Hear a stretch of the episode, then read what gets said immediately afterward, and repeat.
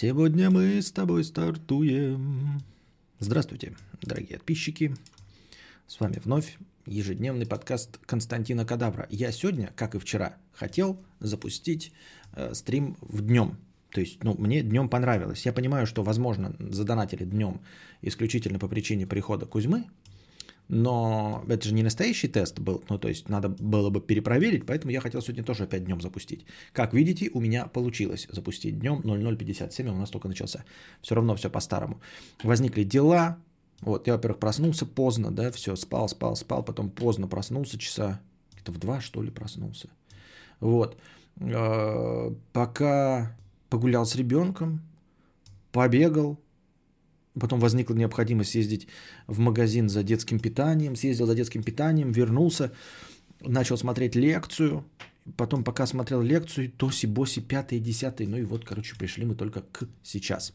Смотрел я, значит, лекцию. Вы, наверное, видели ссылочку на нее, но просмотров у этой лекции немного, всего 27 тысяч. Есть подозрение, что немногие из вас ее смотрели. Женщина какая-то подытоживает, значит, она является каким-то там профессиональным работником, э, причем не у нас, а в Асашай, и рассказывает э, про коронавирус. Я вам эту лекцию перескажу, раз у нас основная тематика. Может быть, принесу какие-то новые знания. Вот. А так в целом просто еще чуть-чуть получше очертим картинку. Надеюсь, что я повторять из того, что вы уже знаете, не буду, потому что... Ну, потому что это все и так знают, да? Надо, наверное, что-то новое рассказывать. Вот. Во-первых, не бреши, ездил за гречкой. Да, не за гречкой, а за гречей. Вот. Так, у меня ничего не настроено, никакие... А, да, вы можете внизу, по-моему, у меня там появилась новая ссылка. А, это типа Патреона, а, отече... отечественного Патреона от Donation Alerts. Так называемый Битли. Ссылка на него, по-моему, есть. Если я не ошибаюсь, проверьте внизу в описании. Даже выше, чем а, выше, чем ссылка на донаты. И ну и все, просто в принципе как Patreon. Я тут свои патреонов, которые на Патреоне подписаны, опрашиваю. А, они пока проголосовали за то, чтобы Patreon не закрывался, то есть э, будут э, дублироваться. Если вам удобно стать моим по какой-то причине патреоном и платить подписку, то вот можете в Битли туда перейти. Я, если буду что-то снимать, да, если буду какой-то оригинальный контент делать, я его буду дублировать на две площадки, на Patreon и вот на этот Битли. Смысл в том, чтобы а, ну, по идее, нужна какая-то одна Patreon площадка, но сам Patreon, он удобен для иностранцев, судя по всему. Им удобнее со своих карточек платить или там с PayPal и всего остального. А отечественным удобно будет быть, наверное, на отечественной площадке. Я там разокрыл, расчехлил сбор, потому что я же, ну, в своих обычных донатах сбора не участвую, но если вдруг кто-то хочет помочь финансово, э, целевое какое-то финансирование, то я коплю на Stream Deck новый. Вот. Пока у меня э, в стримдеке обновились вставки на э, простыню текста и скатерть от дружи. Вот, от нашего, это, предоставленные э, нашим дорогим присутствующим модераторам Букашки, за что ей огромное человеческое спасибо от души, от всего сердца. Еще одна предоставлена вставка Андрюшей, вы ее, возможно, надо было ее сегодня увидеть. Короче, кто у нас сегодня накидал 5000? Шулюм Петрович у нас сегодня накидал 5000, да? Но он накидал это до стрима, а так, если бы он это кинул во время стрима, мы бы ему показали, конечно, новую вставку, которая выглядит вот так.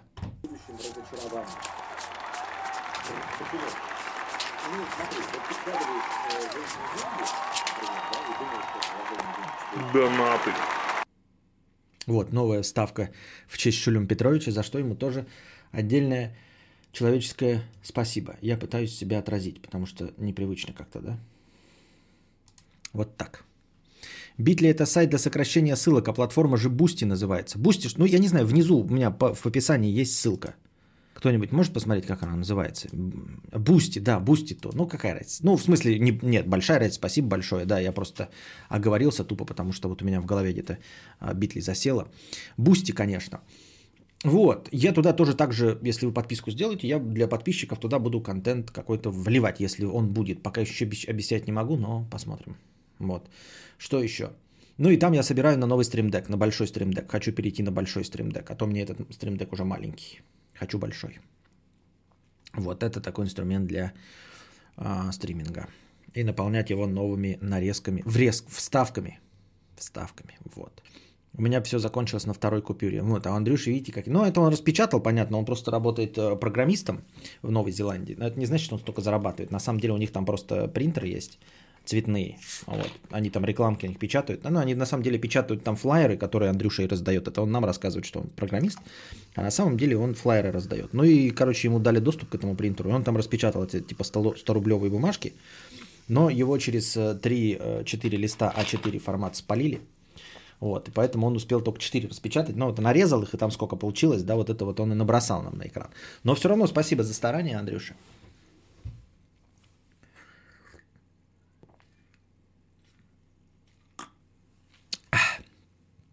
Итак, коронавирус. Коронавирус. Ну, во-первых, да, если вдруг не в курсе, коронавирус это не что-то из ряда вон выходящее, это, в принципе, обычное явление. Вот, и э, данный конкретный коронавирус просто отличается, ну, как и некоторые штаммы гриппа, отличаются друг от друга. В общем, это не что-то появившееся вновь только сейчас. В 2018 году было проведено исследование в наших в Новосибирском университете. Среди полутора тысяч заболевших детей, в принципе, просто заболевших какими-то острыми, острыми респираторными заболеваниями. Вот. И среди вот этих заболевших, там, как обычно бывает в любом исследовании, 70-80% это какой-то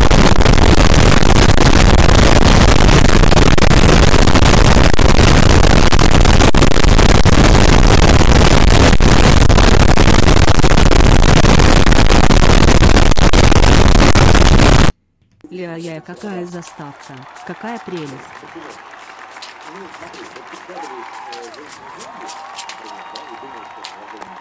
Донаты. А цвет скоро вернется? Да, ну вот э, сегодня еще лекцию прочитаем в честь коронавируса, а потом, может, и вернется. Спасибо большое, Шулюм Петрович. Вот э, он сегодня у нас стримообразующий э, донатор. Как видите, 6,5 косарей влил сегодня. А, Шулюм Петрович, за что ему огромное человеческое спасибо. У меня мама в этом Новосибирском институте работает, где все а, исследуются по короне. Ну так вот.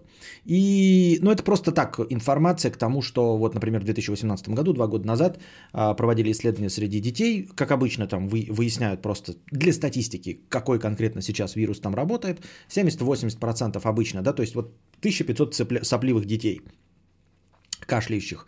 Из них 70-80% заболели примерно одним каким-то, вот который сейчас самый там насущный штамм гриппа. Остальные, э, вот э, 20-30%, 20 и менее, 30-20% э, непонятно чем болеют. Вот, э, ну, то есть разными вирусами, которые даже неизвестны, но это не играет никакого, э, никакой роли. Ну и, например, коронавирусом другого подвида было 0,8% в 2018 году. То есть коронавирусы все время есть, присутствуют в нашей жизни, не очень-то ее меняют в, ну, в положительную или в отрицательную сторону. Просто есть и все. И вот сейчас у нас такой штамм коронавируса, который... Эм, во-первых, быстро распространяется, да, то есть э, в, так же, как и штаммы гриппа есть, которые становятся вот эпидемиями, пандемиями, а есть, которые просто вот, ну, э, кого-то заражают, кого-то не заражают. И тоже так же появляются и исчезают.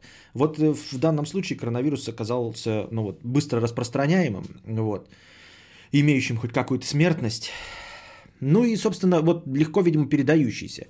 Так вот, предыдущие, значит, вспышки коронавирусов, известный ученым. Это 2003 год. Э, коронавирус под названием SARS. А, английскими, естественно, буквами S как доллар, собака, э, R как я, русская в обратную сторону, S как доллар. Расшифровывается, если кому-то интересно, Севере Acute Respirate Syndrome. Ну, то есть RS в конце это Respirate Syndrome. Вот. А первые две Severe Acute это э, тяжелый, острый респираторный синдром. Вот, 2003 года а, он передался от животного цвета. Называется животное такое цвета. Вы можете сейчас... Вот я еще пока не научился, не придумал себе, как реализовать с картинками, да, чтобы лекция была полноценная, э, со слайдами и всем остальным. Даст Делакруа уже фактически держит э, ногу на коротком старте, он может мне реализовать а, инструменты для изменения размеров картинок. Но я пока еще не придумал, как это все вставлять сюда чтобы можно было чисто кнопочками переключаться, а не каждый раз отдельно картинку вставлять. Вы можете погуглить сейчас животное цвета. Ц-И-В-Е-Т-А. Такое похожее на енота африканское животное. Выглядит неплохо. Вот, от него передался, да. А, но передается, чтобы вы не думали, что кто-то там трахал эту цвету, да, точности так же, как и летучую мышь никто не ел. Просто так вот совпало, они там в желудке, а, скорее всего, в желудке этот вирус живет. Вот, например, в, в, у человека он живет в желудке и передается через желудочный сног, но мы к этому еще вернемся. Вот. Это было в 2003 году. Смертность была 10%, больше, чем сейчас. Сейчас у нас 2% смертность. Я не знаю, как она считается. Да, вы сейчас возьмете циферки и вдруг начнете, у кого-то получится 7,5%, у кого-то больше.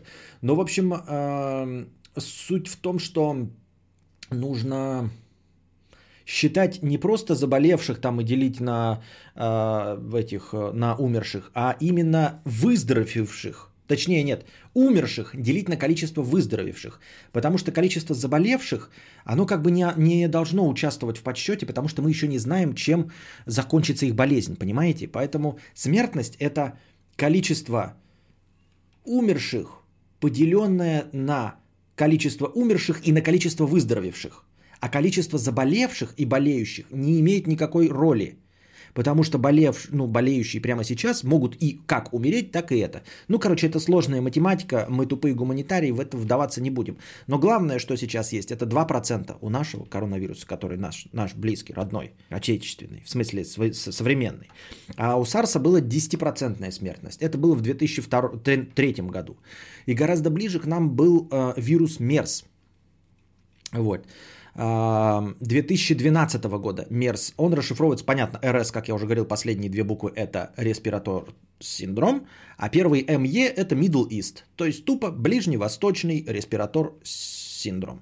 Вот, он передавался от верблюдов. То есть вначале они там все летучие мыши, но передается именно от верблюдов. То есть предыдущий был цвета, этот от верблюдов наш э, от э, летучих мышей. Но верблюды тоже это промежуточный этап, скорее всего, тоже от летучих мышей.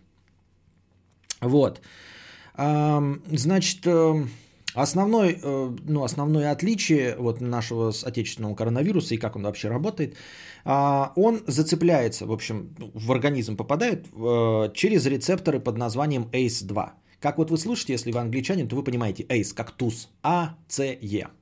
Вот, эти рецепторы э, у нас по, по большей части много очень находится их в желудке.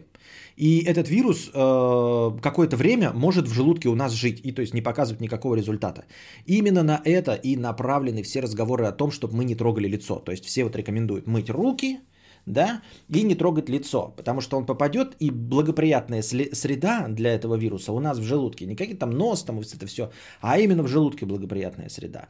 Вот, поэтому теоретически можно, я не знаю, э, передавать, э, в общем-то, с фекаловыми массами, понимаете? То есть вы можете метать, например, в людей говном своим и заразите, если вы вот коронавирусно зараженный, да, и, например, находится человек вас, от вас в 15-метровой дальности и вам нужно его заразить. А он стоит, значит, эм, с палкой длинной, с багром, и отталкивает вас, да, или вот толпа народу, вы зараженный. Спрашивается, что делать? Как заразить всех этих людей? Правильно? Вот. Я стараюсь сделать эту лекцию поживее, чем, чем в том варианте, который я слушал. Поэтому в этом, в, в этом случае вы скажете, ну я могу там чихнуть и что, ну не долетит же никуда и ничто вот такое, да, тут подышать на них, ха-ха, нихуя. Берете говно и метаете говном. Вот. Ваше говно уже зараженное, понимаете, все ваши фекаловые массы. То есть, в принципе, вы можете снежки подготовить, их там, например, по жопе потереть и, значит, э, обмазать снежками, например, кидать. Вот это все сработает, понимаете? Поэтому, э, вот, с этим нужно быть осторожным, естественно, да?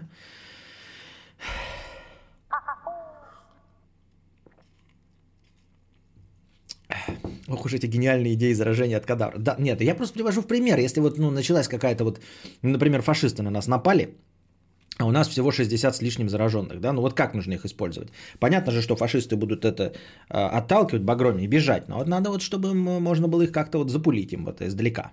Вот. Эти вот рецепторы ACE2 находятся а, в желудке у нас. Ну, они еще где-то, видимо, как я понял, так не буду говорить, что они только в желудке, наверное, где-то еще. Но основная, вот самая благоприятная э, среда, это у нас где-то в требухе.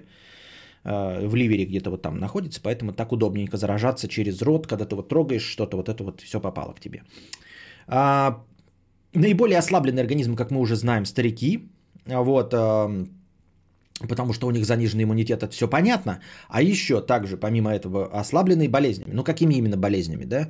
Сердечники, легочники, курильщики и раковые. Все понятно. Раковые, потому что, в принципе, у них э, иммунитет подавлен а, борьбой с раком, да еще и может быть подавлен плюс э, химиотерапией.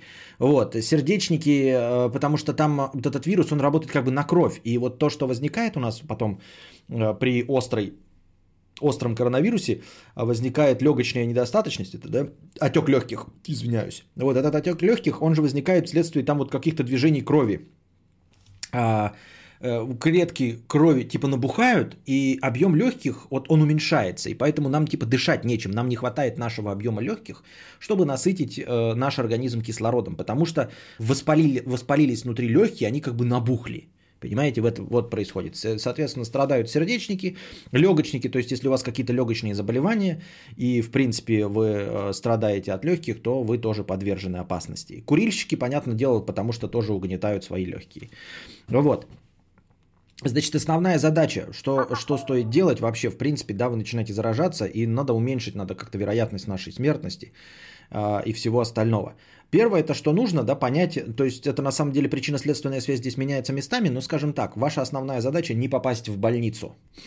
То есть не довести себя до того состояния, когда вам нужно попасть в больницу. Потому что когда вы э, попадаете в больницу, это, соответственно, вы уже находитесь довольно-то в тяжелом состоянии. Понимаете, да? Но если мы сидим дома у нас неплохо себя чувствуем, мы скорую вызывать не будем. Вот, поэтому нужно не доводить до такого состояния. Стараться. Потому что если вы попали в больницу, то среди тех, кто в больнице, смертность уже 15%. А это уже хороший процент. Это уже 15 из 100 помирают. То есть это те, кто уже, в принципе, себя запустил. Поэтому если вы держитесь дома, спрашивается, как держаться дома, да? Неочевидный на, на самом деле, да, совет, например. Э, ну и мы сейчас дойдем до него. Самое главное это отдыхать. То есть если вы почувствуете подозрение у себя на коронавирус, то есть вот этот вот сухой кашель, да, заложенность носа, как будто бы вы в воде, рекомендуется не идти на работу, понимаете, взять больничный, прогулять э, и отдыхать дома, понимаете, не бегать по магазинам, там, не обрадоваться тому, что, ой, я переживу, мне 30 лет, э, переживу это все, пойду на коньках кататься или на сноуборде и все остальное. Э, сидите дома, отдыхайте. Главное, чтобы дать вашему организму энергию самому справиться с болезнью. То есть классическое не переносить болезнь на ногах. Когда вы переносите болезнь на ногах, вы тратите энергию на, на жизнь и, соответственно, лишаете организм энергии для борьбы с э, болезнью, коронавирусом. Запускаете, а там уже попадаете в больницу. Ну и, соответственно, ваши шансы уменьшаются. Не резко, но уменьшаются.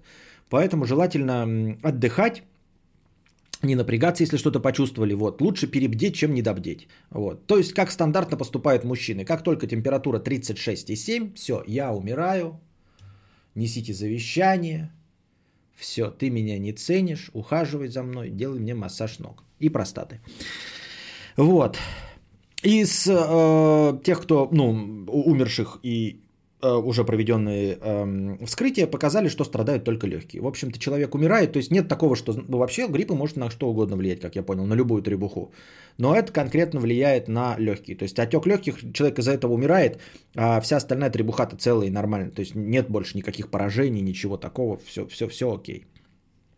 Вот. А, мы еще вернемся к последствиям. Или можно сейчас их сказать, да? Я не знаю. Просто в каком порядке там мне говорили в каком порядке я это буду говорить, да? Хрен просышь. Последствия, ну, самые тяжелые, это, во-первых, ну, ты э, легкие будешь свои восстанавливать. Собственно, лечение в чем заключается? Если у тебя уже пошла вот эта тяжелая стадия, когда у тебя отек легких случился, ты начинаешь э, плохо дышать. Вот, тебе не хватает воздуха, от этого можно умереть. Если попадаешь в больницу, тебе помогают твоим легким, вот, при помощи аппарата искусственной вентиляции легких тебе там нагнетают побольше воздуха, чтобы ты мог дышать. Но мы понимаем, легкие, они как бы как анус, который, конечно, можно до каких-то пределов растягивать, но в один прекрасный момент он потрескается. И анус, и легкие. В общем, э, аппарат искусственной вентиляции легких, он растягивает воспаленные легкие. И, в общем-то, ну, трещины какие-то возникают. Э, все равно придется лечить потом легкие, да, какое-то время. Э, может быть, это даже останется на долгие какие-то годы. Во-вторых, ну и стараются, естественно, в больнице для того, чтобы не э, портить легкие, стараются не, не постоянно тебя держать на аппарате искусственной вентиляции легких. То есть, как только ты можешь сам хоть чуть-чуть дышать, его выключают. Именно для того, чтобы сохранить и не разрушить еще больше легкие. То есть, только минимум самый дается.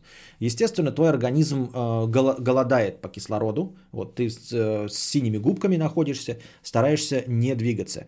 Есть даже такая терапия, когда там тебя фиксируют полностью, ты, чтобы как можно меньше двигался, чтобы э, кислорода хватало, минимального кислорода твоему телу.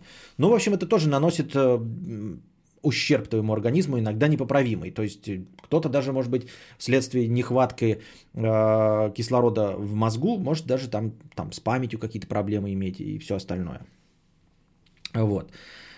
А, где еще можно услышать сравнение легких с анусом? Да, именно для этого сюда и пришли. Потому что если... Я могу вам дать э, ссылку на саму лекцию. Вы можете ее просто послушать. Там тетенька 53 минуты рассказывает. Хотите?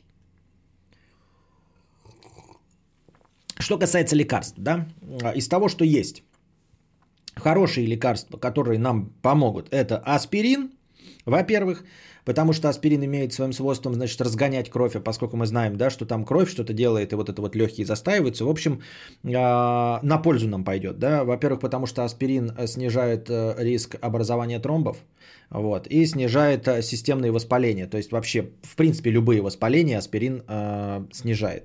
Поэтому, а у вас отек легких, это и есть воспалительный процесс. Соответственно, аспирин вам не то, что поможет, э, да нет, наверное, поможет. Нельзя сказать, что он безвреден. Нет, скорее даже будет хорошо, в плюсик. Вот. И против кашля а, АЦЦ. Ну, то есть все производные от АЦЦ. АЦЦ это ацетилцистин. Запомнили, цистит, помните, да, вот, э, дорогие женщины, цистит, помните, ну, чтобы так, какие-то ассоциативный ряд, цистит, помню, там что-то писька, цистит, значит, ацетилцистин, как бы аспирин, э, ой, ацетилсалициловая кислота и цистит, получается все вместе что? Ацетилцистин, вот, не знаю, кому поможет это запомнить, вот, сокращенно АЦЦ. А, вот это против кашля поможет. Не повредит витамин С. Там тоже какими-то опосредованными, а, значит, эм, так, во-первых, я говорю полную хуйню, вы же понимаете, что я не беру на себя никакую ответственность. Это просто я пытаюсь пересказать лекцию. Лучше я вам дам на нее ссылку, и вы можете посмотреть сами. Так, где эта ссылка-то, кто мне даст ее? А, ни в коем случае не воспринимайте мои слова всерьез. Я вам даю краткий пересказ а, этой лекции, и ничего вам не рекомендую. Ничего не рекомендую абсолютно рекомендую вам обращаться э, к настоящим специалистам, а я веду развлекательную педерачу, где пытаюсь пересказать тоже непонятного какого специалиста. Имейте в виду. Вот. Неподходящие лекарства. Парацетамол, наш любимый, да, все вот эти разводные э, колдрексы, хуелдрексы, они здесь не подходят и э, нам не нужны. Понятное дело, никакие антибиотики и противовирусные тоже нахуй не нужны, потому что они никогда не нужны. А, потому что антибиотики должен прописывать только врач. То есть вообще забудьте про антибиотики без прописки врача и все, нахуй надо все.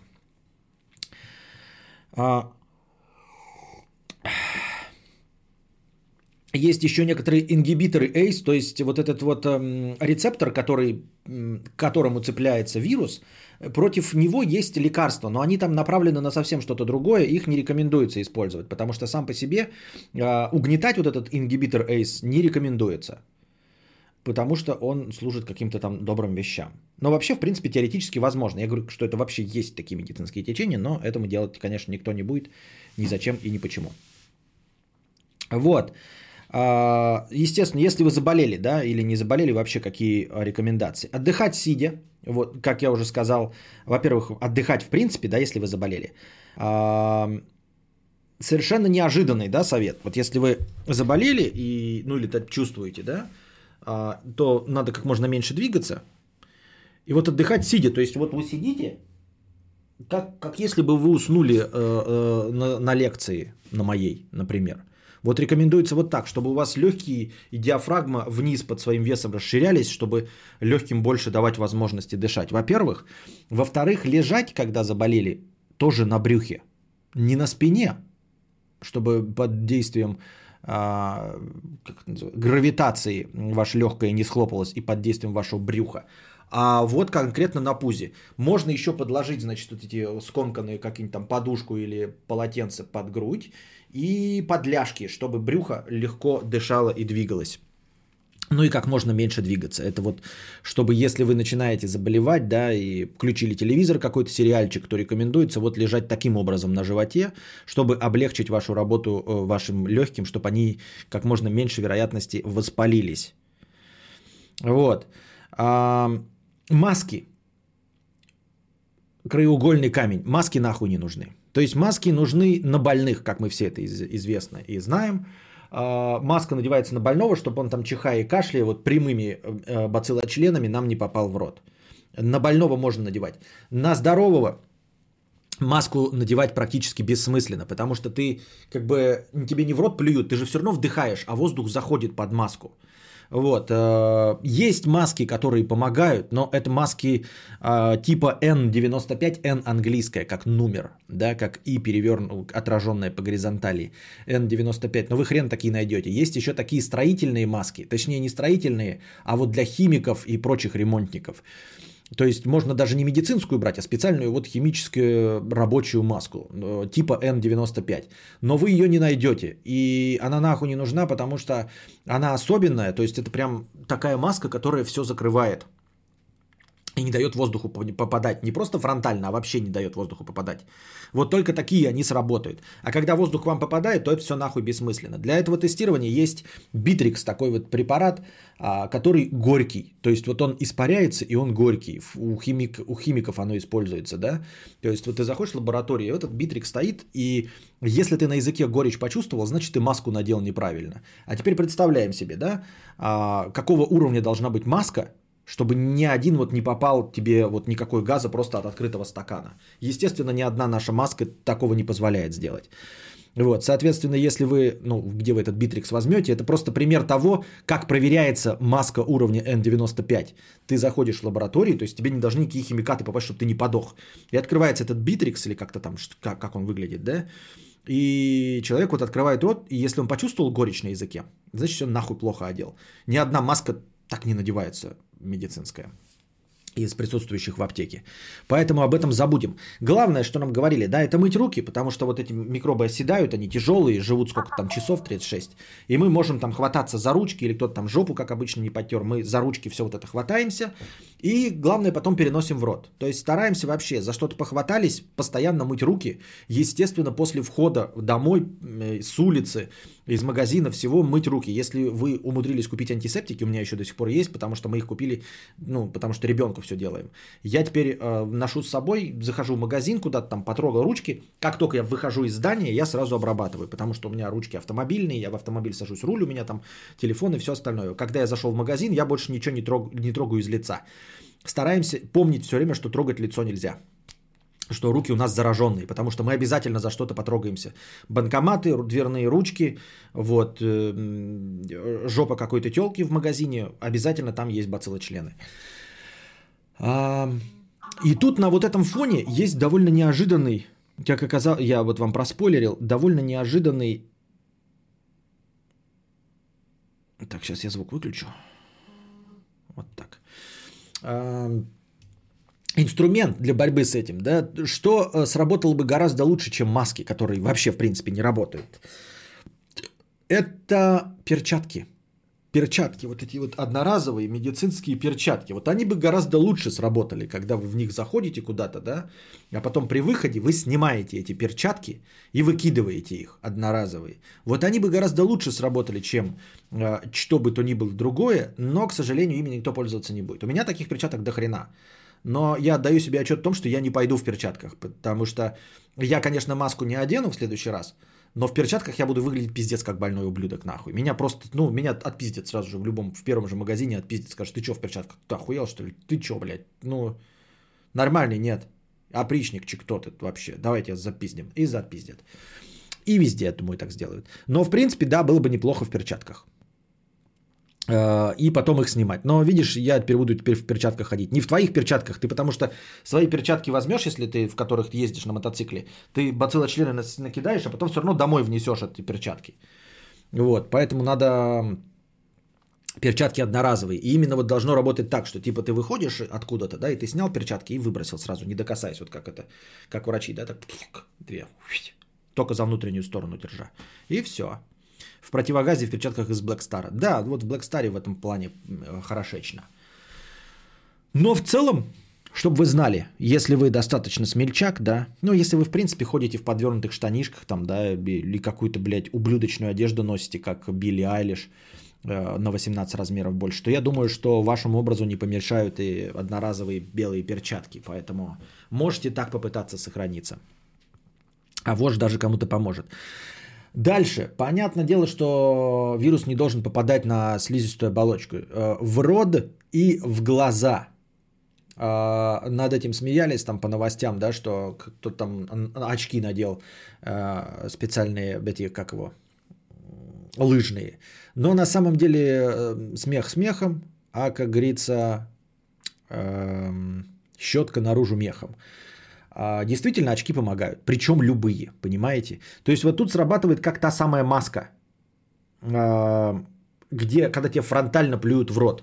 То есть даже а, простые очки, они, конечно, не уменьшат вероятность, точнее, уменьшат вероятность, не, не до нуля имеется в виду, да, но все равно как-то ощутимо уменьшит вероятность попадания, если вам там, грубо говоря, чихнут в ебало. Или если какие-то бациллочлены вот летят, а вы идете за кем-то, то вот они ударятся об очки и вам в глаза не попадут. Не знаю почему, звучит крайне неправдеподобно. То есть на фоне того, что воздух попадет мне в рот вот так вот через маску, да, и маска поэтому неэффективна. На фоне этого очки, которые вот на таком расстоянии висят от глаза, от глаз, и они что-то э, останавливают. Мне кажется, как это как-то довольно странновато звучит, согласитесь.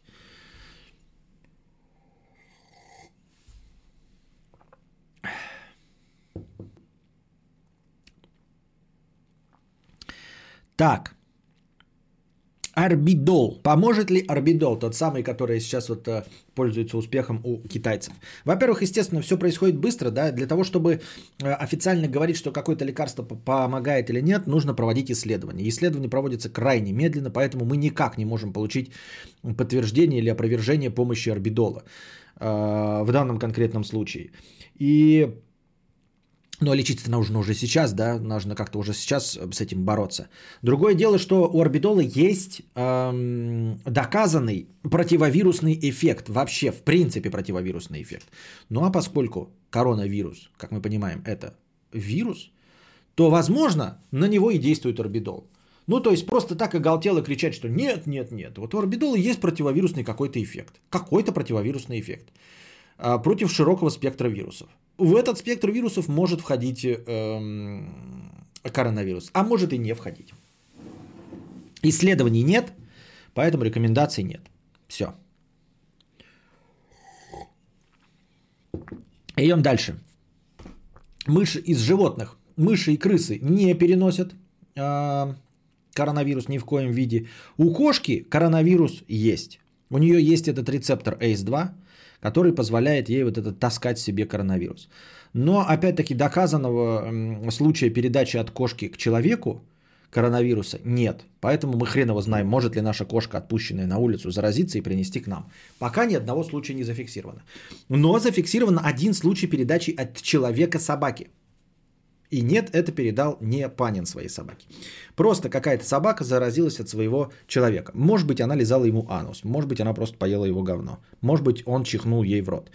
Собака очень легко перенесла коронавирус.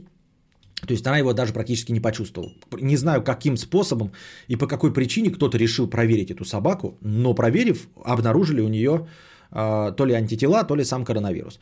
То есть, соответственно, собака очень легко перенесла и была заражена. Э, все.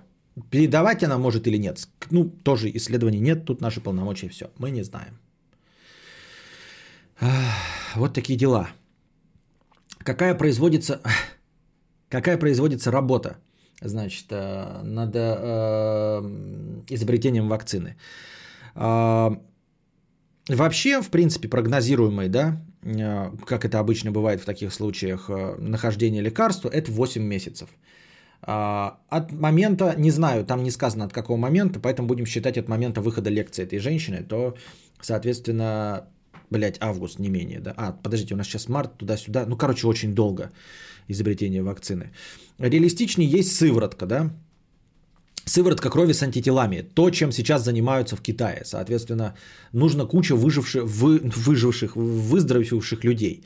У них берется, значит, кровь, их выздоровевшая, да, исключается оттуда сам коронавирус, очищается от всего, и остаются только антитела к коронавирусу. Даже в Китае а, есть недостаток в именно выздоровевших. Так еще мало того, что нужны выздоровевшие, нужно их еще уговорить сдавать кровь, из которой будет браться сыворотка. То есть э, нужно баснословное количество людей, потому что это не какая-то там капелька, там таблеточку съел лекарство или вколол. Понимаете, э, сыворотка, которая с антителами, вот сыворотка крови, ее, видимо, используется какое-то достаточное количество, чтобы запустить вот процесс этих производства антител в теле. Поэтому, грубо говоря, с одного выздоровевшего, если он согласился отдать свою кровь еще, да, не произведется там какое-то фантастическое количество э, этой сыворотки, ну, то есть какое-то количество людей он спасет, но это совсем не то же самое, понимаете, да? Поэтому на эту сыворотку, в общем-то, рассчитывать не очень-то приходится. В Китае они еще этим пользуются, да, каких-то своих э, этих посадили на иглу товарищей, которые готовы сдавать, но тоже не фантастическое количество, им не хватает. Ну и у нас тем более выздоровевших вообще раз-два я общался, я имею в виду у нас в Европе. Поэтому это пока еще не наш метод. А, что будет? Что ждет нас впереди? Э, Всемирная организация здравоохранения рассматривает несколько вариантов. Один из вариантов это вафленый вариант. Вариант номер один. Пандемия. Переболеют 60-80% населения земного шара. А, это дохуя. Ну, то есть, э, чуть больше, чем дохуя. Естественно, 2% от 60% э, человеков – это видеоблог. Понимаете? Вот мы даже сейчас возьмем какой-нибудь, боже упаси, калькулятор – Сейчас я наберем. Например, например, возьмем, да? Каль, калькулятор. И нас 7 миллиардов людей. 7, раз, два, три, раз, два, три, раз, два, три. 7 миллиардов людей. Возьмем пандемия 60, даже не 60, не 80%, а 60. Блядь, не туда. Сука. Кончи, блядь. Вот так. 60% это 4, миллион, 4 миллиарда 200 миллионов человек. Вот, и берем от них 0,2%, если умерших, то это будет 84 миллиона погибших.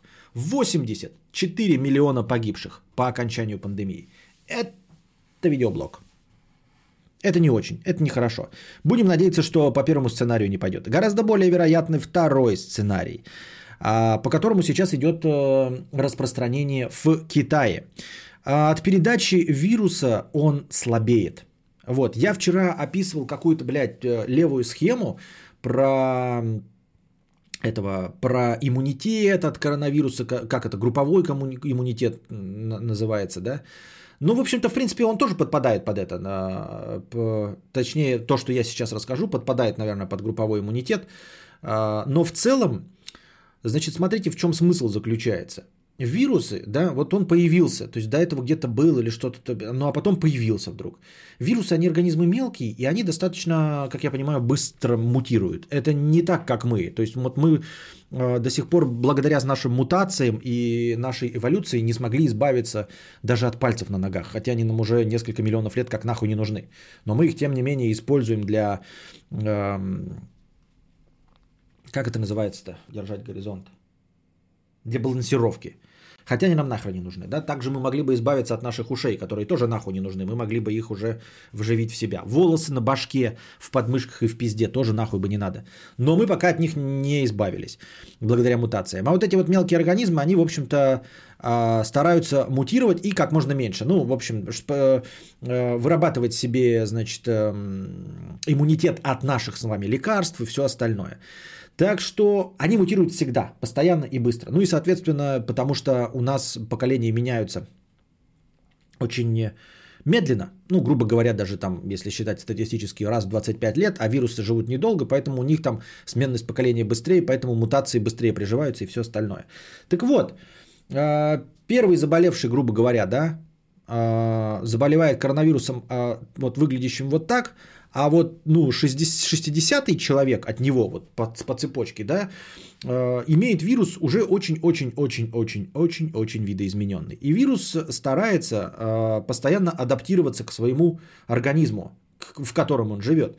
Вот, то есть, как а, у нас возникают по принципу Дарвина постоянные мутации, вот, и эти мутации происходят быстрее, очень-очень быстрее. И из-за этой адаптации он ослабевает.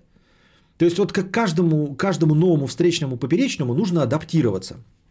Ну и поскольку этот процесс-то случайный, да, э, какие-то признаки появляются, а какие-то признаки исчезают. В том числе вот признак смертности для нас, да, например, то есть э, те э, последствия, э, урон, который он наносит, они тоже могут снижаться и, скорее всего, будут снижаться. Вот, поэтому люди заражаются уже коронавирусом, который не так далеко силен. Не потому, что он ослаб там в какой-то битве, а просто потому, что вот он э, адаптировался сначала под Васю номер один, потом под Васю номер два, под Васю номер три. Он адаптировался под конкретные их организмы, но вместе с этим э, терял убойную силу.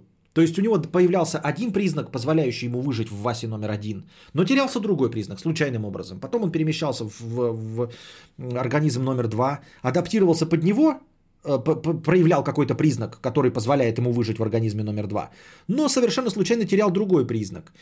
И понимаете, то есть изменений слишком много. То есть от каждого последующего э, не, не, он не становится безопаснее, а он просто меньше, меньше похож на тот первый, который нас пугал. Нас пугал тот, который 2% смертности.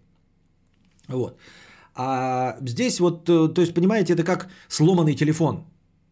В сломанном телефоне меняется не только первая там или последняя буква, вообще все, весь смысл меняется в конечном итоге сообщения. И мы в итоге получаем коронавирус, который, блядь, хуй пойми что вообще, какое отношение имеет к первому, ну и вместе с этим хуй какое отношение имеет к смертности от первого.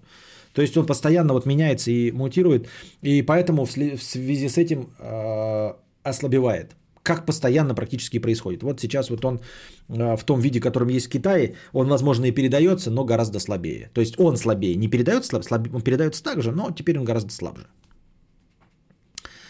А, вирусу выгодно, чтобы болезнь протекала слабо, так носитель больше... Э, выгодно это это как говорить про Вселенную, которой тоже может быть что-то выгодно, а на самом деле ничего не выгодно, потому что Вселенная не живое существо. Вирус, конечно, может быть живое существо, но навряд ли он обладает сознанием. Вот.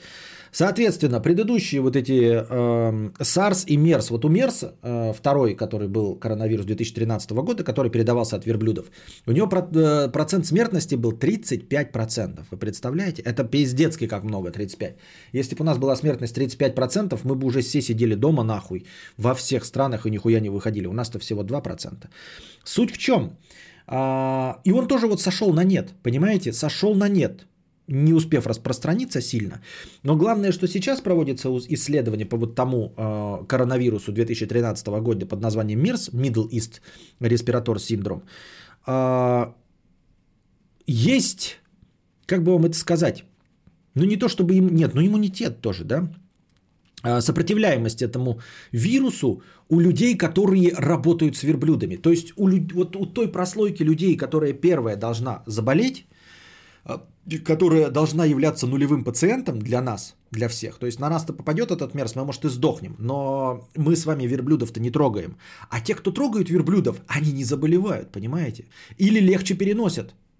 То есть э, там э, проведено было исследование. Сначала, вот когда начался мерз, естественно, у всех работников, э, связанных с верблюдами в том районе, брали кровь и у них не было никакой сопротивляемости. А уже спустя какое-то время, вот уже ближе к нашим годам, у них берут кровь, и у них у всех есть антитела. Ну не у всех, а у огромного числа из них есть антитела к Мерсу. То есть они либо переболели их в легкой форме, этот Мерс с ним попал, да, либо, ну, ну не либо, а так и есть. Они каким-то образом переболели и выработали у себя иммунитет. То есть они составляют такую прослойку вокруг этих, этих верблюдов, которая не позволяет нам заразиться. Понимаете? Потому что только они к ним имеют тот вот близкий доступ, от которого можно заразиться. И они не заражаются, потому что у них есть антитела. Вот, и, соответственно, мы не заражаемся от них. Они не являются, то есть те, кто мог стать нулевым пациентом, грубо говоря, у них есть иммунитет. Вот и все.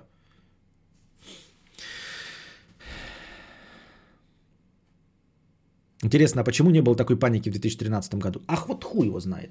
Ну, ученые говорят, что все знали, и паника такая же была. Но для меня не было. Я вот этого ничего такого не помню абсолютно. Даже близкого. Вот. Какие сценарии для нашей любимой матушки России есть? Первый вариант – это отсидеться. Но мне кажется, что мы не так уж быстро э, закрыли наши границы и все остальное. Мне кажется, что у нас прям отсидеться не, пос, не получится. Но вообще, в принципе, можно было бы отсидеться. Да? То есть как-то э, прекратить поток, быстро закрыть заразившихся. Но здесь есть огромный минус у этого коронавируса и вот этот скрытый его потенциал – который всем мешает. Это инкубационный период, очень длинный. Вот. По-моему, там у Сарса и Мерса это было как раз слабое звено. А, то есть, грубо говоря, там в первые несколько дней, наверное, можно было как-то а, идентифицировать человека. Ну и то есть он сразу проявлял симптомы. А тут у нас выяснили уже, что инкубационный период может длиться чуть ли не до сколько там, 24 дня или 36 дней. Ну, какое-то баснословное количество времени человек может ничего не, по- не проявлять. Вот, и очень, это очень плохо. Это не позволяет нам, а, ну, это, бороться с ним так легко. То есть э, закрытие границ не срабатывает, если э, у нас могло наехать куча людей, больных уже, да, и вот у нас никто не показывает, все сидят нормально мы закрываем границу, и через две недели все начинают болеть. Хотя границы уже две недели как закрыты, потому что у всех, абсолютно у всех, кто был заражен, инкубационный период был больше двух недель. Вот и все. Вот и как бы с этим очень сложно бороться. Вот. Дальше будет э, что у нас? Ну, не только в России, а для всех э, надо будет изобретать вакцину какую-то, да. У нас есть большой потенциал, согласно этой женщине, которая ведет лекцию. Ну, потому что мы умеем с медициной работать и противовирусом, и все остальное. И вообще мы э, впереди планеты всей, почти как в космосе. А, то есть мы конкурируем с передовыми лабораториями, и чем черт не шутит, может быть, и мы первые изобретем.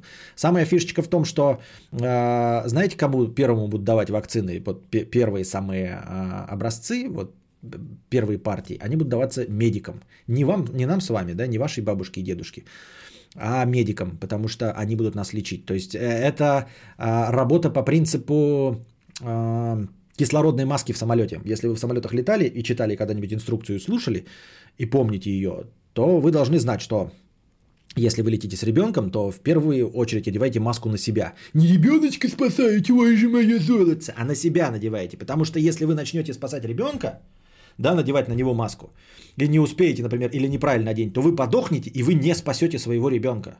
Поэтому надо сначала спасти себя, маску надеть, чтобы не подохнуть, а потом уже надевать на ребенка, которого вы можете откачать, которого вы можете вынести, которого вы можете спасти. Вот, тут так же самое. Э, логично помогать медикам, которые будут помогать нам. Вместо того, чтобы лечить нас, все медики передохнут, и мы потом будем сидеть, блядь, ковырять в зубах, в носу.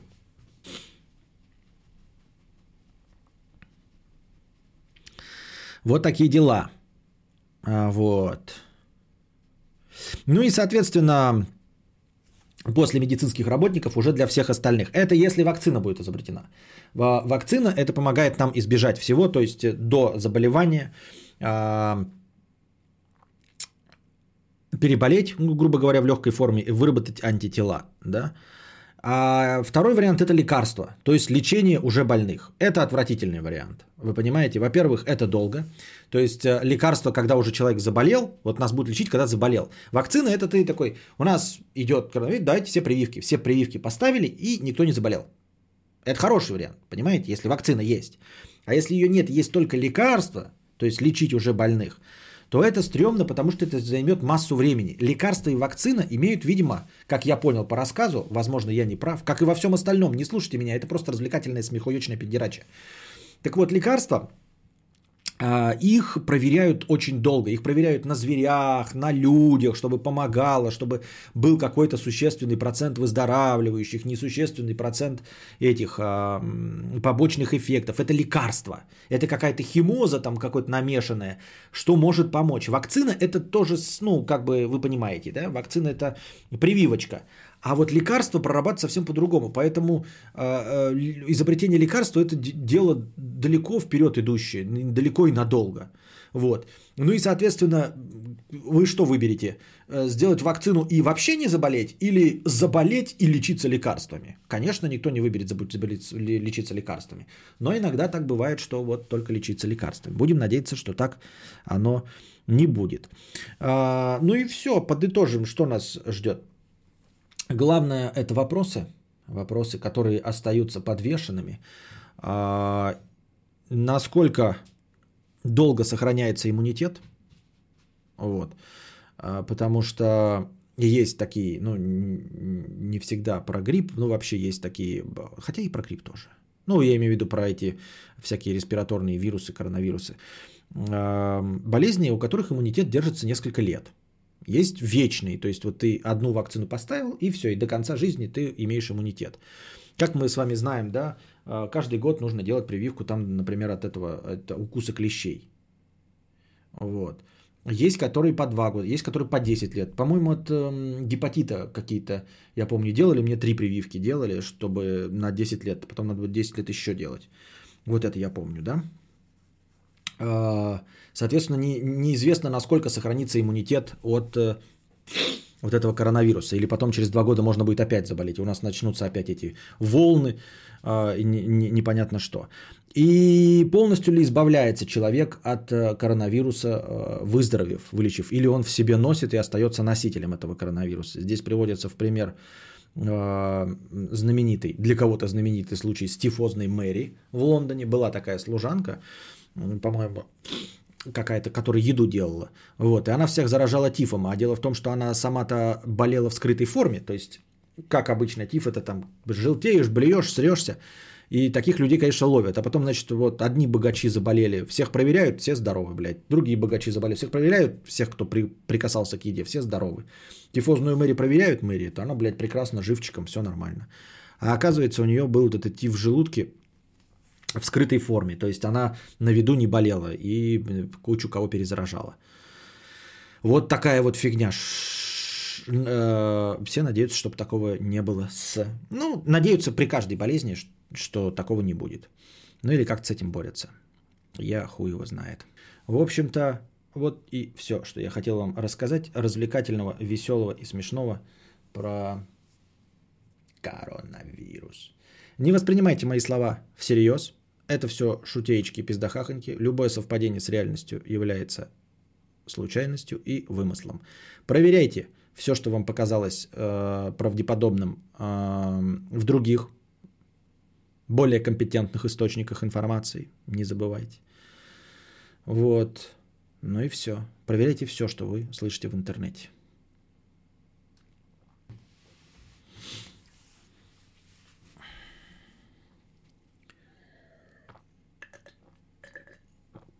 Так, завтра вроде как обещают э, в 19.00 по московскому времени э, предоставить новую информацию по PlayStation 5. Будет чи какая-то презентация, чи еще что-то. Я там невнимательно прочитал, не знаю, где это посмотреть. Но вроде в 19.00 по московскому времени, завтра, 18, то есть сегодня уже технически 18 марта, будет какая-то презентация, там какой-то один из главных типов соневский по сансоли э, подробности расскажет о новой сансоли. Будем ждать, будем надеяться, будем верить. В этой заметке новостной написано, что два дня назад была информация какая-то тоже подробнейшая от Xbox, но я как-то все это пропустил и не знаю, о чем идет речь. Но, видимо, было. Э, еще из новостей PlayStation. Значит, одна из, один из эксклюзивов Sony PlayStation Horizon Zero Dawn выходит на PC. Уже анонсирован, по-моему, 20 июня выйдет на PC. Что вызвало неоднозначную реакцию у э, Sony Йобов. И вы знаете, с одной стороны, да, тупо, какая вам ну, вот печаль, что какая-то игора с вашей сансоли выйдет на PC. Вот, вам что жалко, вы же поиграли, все такое. Но на самом деле я вот в какой-то мере могу понять Sony Йобов. Э, я не какой-то принципиальный Йоб. Но я понимаю их негодование. Все-таки это был консольный эксклюзив. Это то, что продало некоторым людям консоль. Вот я, почему меня сильно это не, лично меня не колыхает, потому что я э, консоль, э, ну, консоль игрок, не против PC. То есть я бы и так ее купил, потому что мне нравится играть на консоли. А вот теперь представьте, что кто-то покупает консоль исключительно ради его эксклюзивов. Вы скажете, таких людей немного. Я понимаю, что их немного, но это существенная часть людей. То есть люди, которые любят просто играть в игры. Вот. И они бы с удовольствием могли играть в игры на одном своем любимом персональном компьютере, который у них хорош, в который они вкладывают деньги, который они постоянно апгрейдят. И вот у них топовый компьютер. И они хотят играть во все новинки.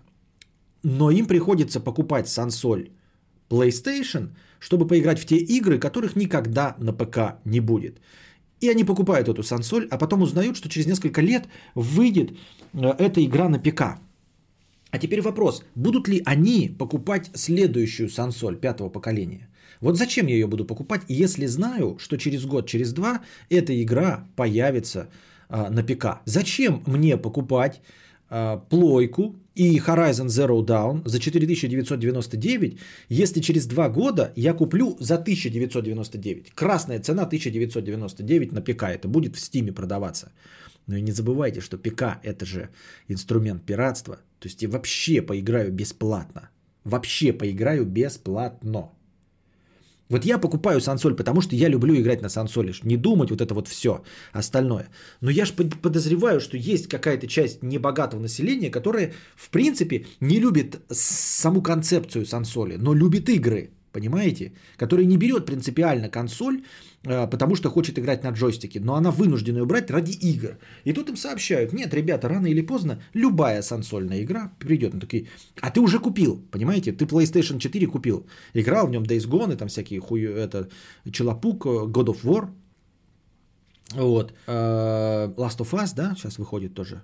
Ну и типа, а зачем? Я подожду и все. Подожду, и Red Dead Redemption выйдет 2 на ПК. Я не буду покупать сансоль. Вот. А есть не, ну, а еще можно покупать сансоль и заранее не покупать какие-то игры. То есть я покупаю сансоль, а, но она же дорогая. Дорогая. Поэтому я буду покупать только эксклюзивы консольные. Только консольные эксклюзивы. Во все остальное я буду играть на ПК, пиратить. Я куплю сансоль. Но я уже теперь знаю, что та студия, которая произвела Horizon Zero Dawn – она рано или поздно выпустит Horizon Zero Dawn 2, но я не буду покупать. Зачем? Я просто подожду и все. Я подожду, когда она выйдет бесплатно, понимаете? Я подожду 2 года, 3, но через 2-3 года я получу абсолютно бесплатно. Абсолютно бесплатно, потому что я пират. На, на плойке я никогда спиратить не смогу. Поэтому я буду на пятой плойке, ну, грубо говоря, не я, а вот тот, кто такие люди, да, я думаю, что их немало. Они будут до упора ждать, типа, я буду покупать консоль и покупать игры только тех студий, которые не продались, которые не слили свои э, релизы на ПК. Там God of War пока еще не обосрался, да? Вот, Челопук там какой-нибудь, пока еще тоже не обосрался. Студия, произведшая, я забыл, как она там, Square Enix или кто там, да? Horizon Zero Dawn, точно будет, вторая часть будет. Она будет, скорее всего, консольным эксклюзивом для PS5, я куплю, я Константин Кадавр куплю. А я думаю, что часть людей такой, нет, не купит. Блять, я подожду 4 года, и она выйдет бесплатно. Как и Death Stranding. Death Stranding же выйдет. Выйдет. На том же движке, что и Horizon Zero Dawn. То есть этой студии я не буду доверять. То есть какая-то часть не купит, потому что... А зачем? Я дождусь пиратской версии, правильно? Вот. И поэтому я понимаю, что у кого-то справедливо полыхнуло. Я купил вашу сансоль ради эксклюзивов. Мне ваша сансоль нахуй не нужна. Мне нужны были только эксклюзивы. И теперь я обижен, затравлен и обескуражен тем, что вы в итоге игру эту выпустили. Я заплатил 500 долларов за вашу сансоль. Именно. И исключительно. Ради того, чтобы играть в эксклюзивы. Потому что их больше никак не получить. А теперь я оказывается, что я их потом могу получить. Но из-за того, что я их потом могу получить, дорогие друзья, я их спирачу. Если бы вы сразу их выпустили, и никаких бы разговоров не было, я бы, может быть, и купил бы по-честному. Но вот теперь, это я не от себя говорю, но вот теперь я их точно спирачу. Следующий Horizon Zero Dawn, второй, я точно спирачу. Вот первый я купил на плойке, а теперь он выйдет на ПК за цену в два раза меньше, если не в три. Но вот когда выйдет вторая часть, суки, я ее принципиально не куплю. Я буду ждать, а потом тоже не куплю, а сразу куплю пиратскую версию. Ты играл Блюрс, аркадные гоночки с такими ракетами и взрывами? Не, а не играл. Надо записать, наверное, да? Блюрс.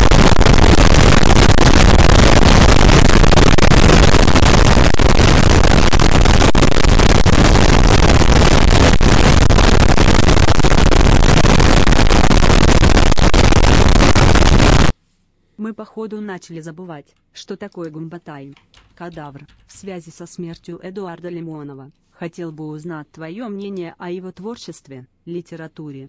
Некоторые называют его нашим лучшим литератором, писателем. Чат Сорянчик. Я, спасибо большое, Шулем Петрович, не читал абсолютно ничего из Эдуарда Лимонова. Он прошел мимо меня. В те времена, когда он был максимально а, популярен, ну, среди вот этих русских писателей, и я читал кого-то другого.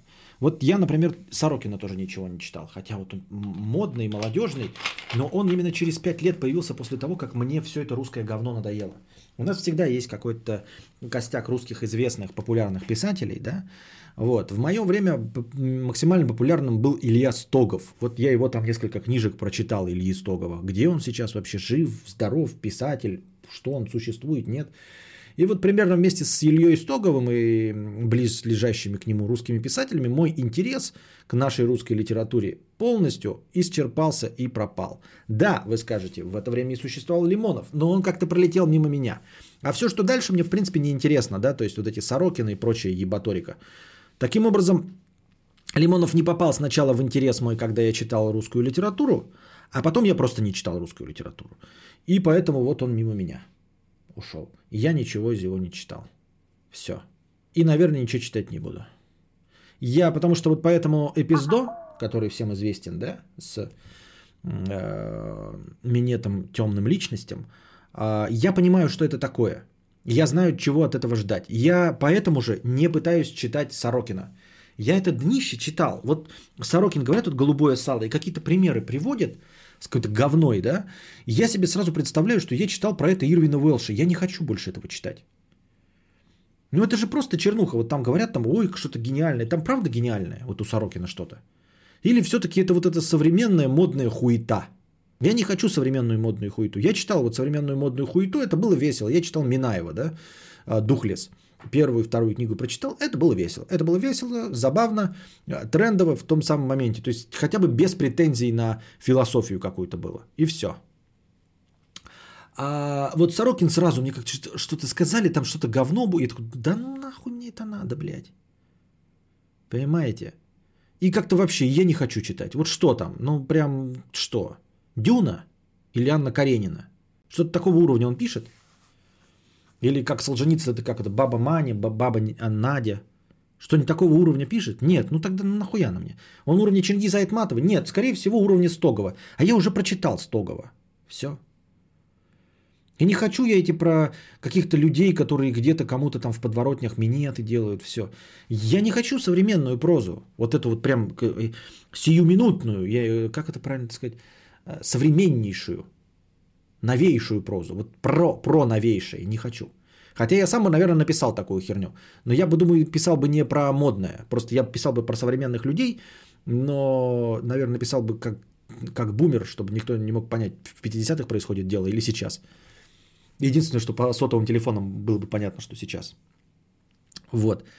Поэтому это все мимо меня, и я не могу ничего сказать.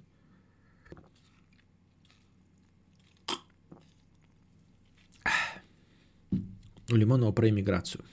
Да и похуй. Вот. Умер. 77 лет было. Ну, сочувствуем его родственникам. Вот и все, что я могу сказать на этом.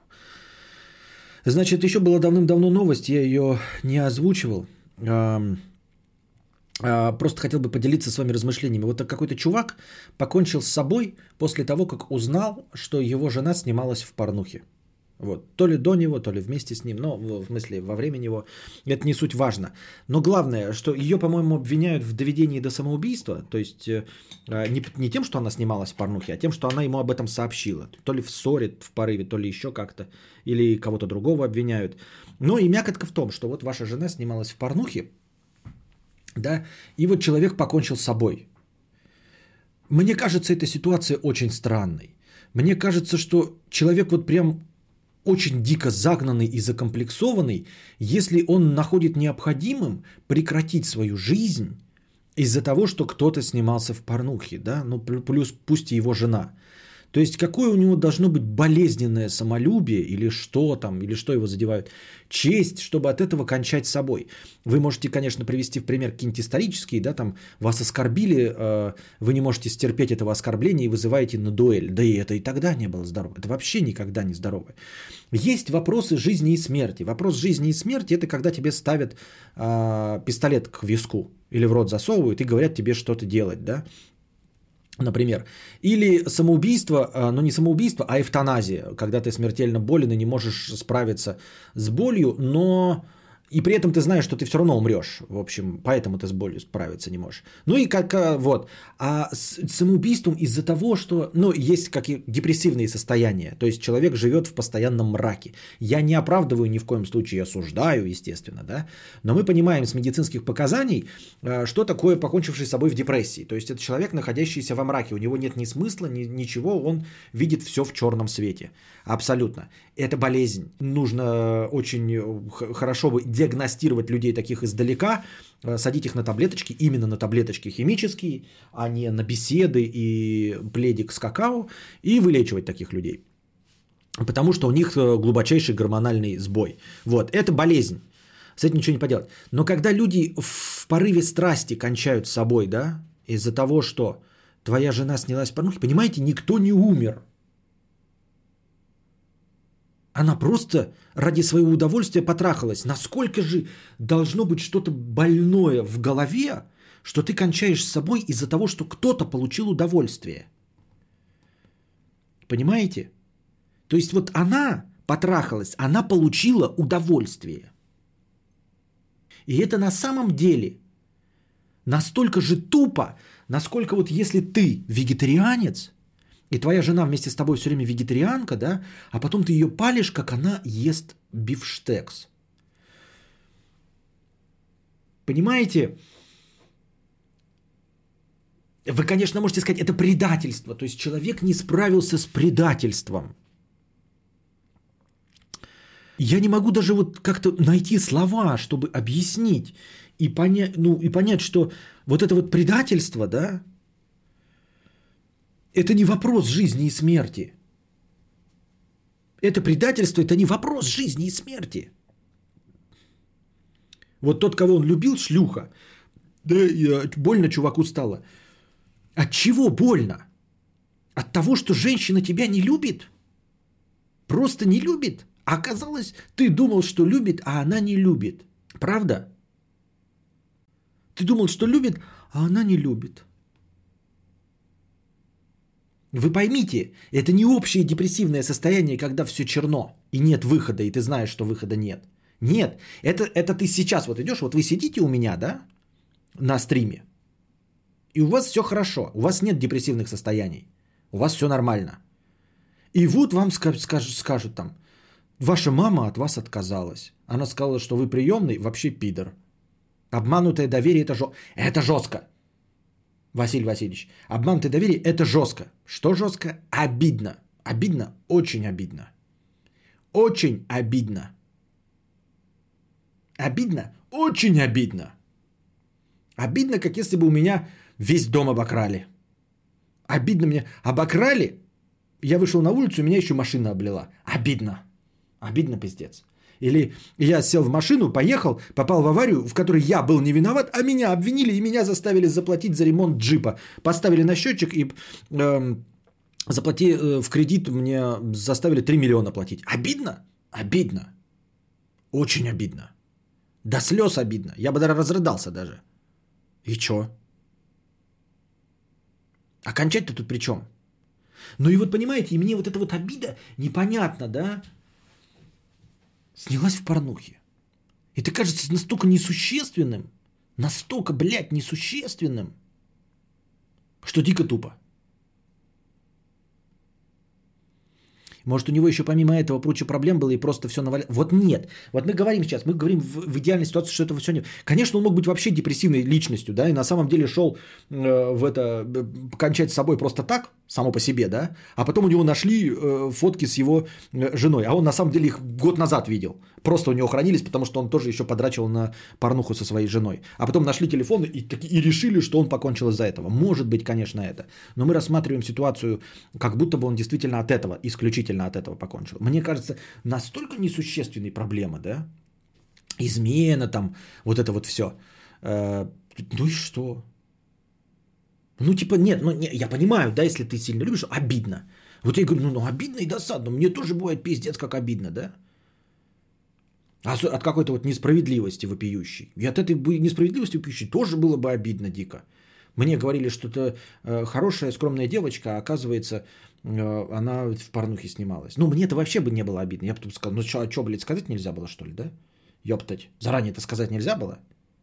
Как бы обидно, что вы мне не доверяете и заново, и, и, и сразу не сказали. Это обидно, да. Ну и все. Я понимаю, что это моя только такая реакция. Тем не менее, даже если ты очень-очень впечатлительный человек, нервозная личность, я все равно считаю, что вот узнать новость о том, что этот... И посчитать, что это конец жизни. Конец жизни от того, что кто-то поснимался в порнухе. Не конец в жизни из-за того, что ты не смог защитить своего ребенка. Да? Не конец жизни, что ты не смог защитить от насилия свою любимую жену или там, ну кто там у тебя партнер, или ты там, например, да, не, смог, не, не смогла там уследить за ребенком. Это мне еще как-то понятно почему-то, да?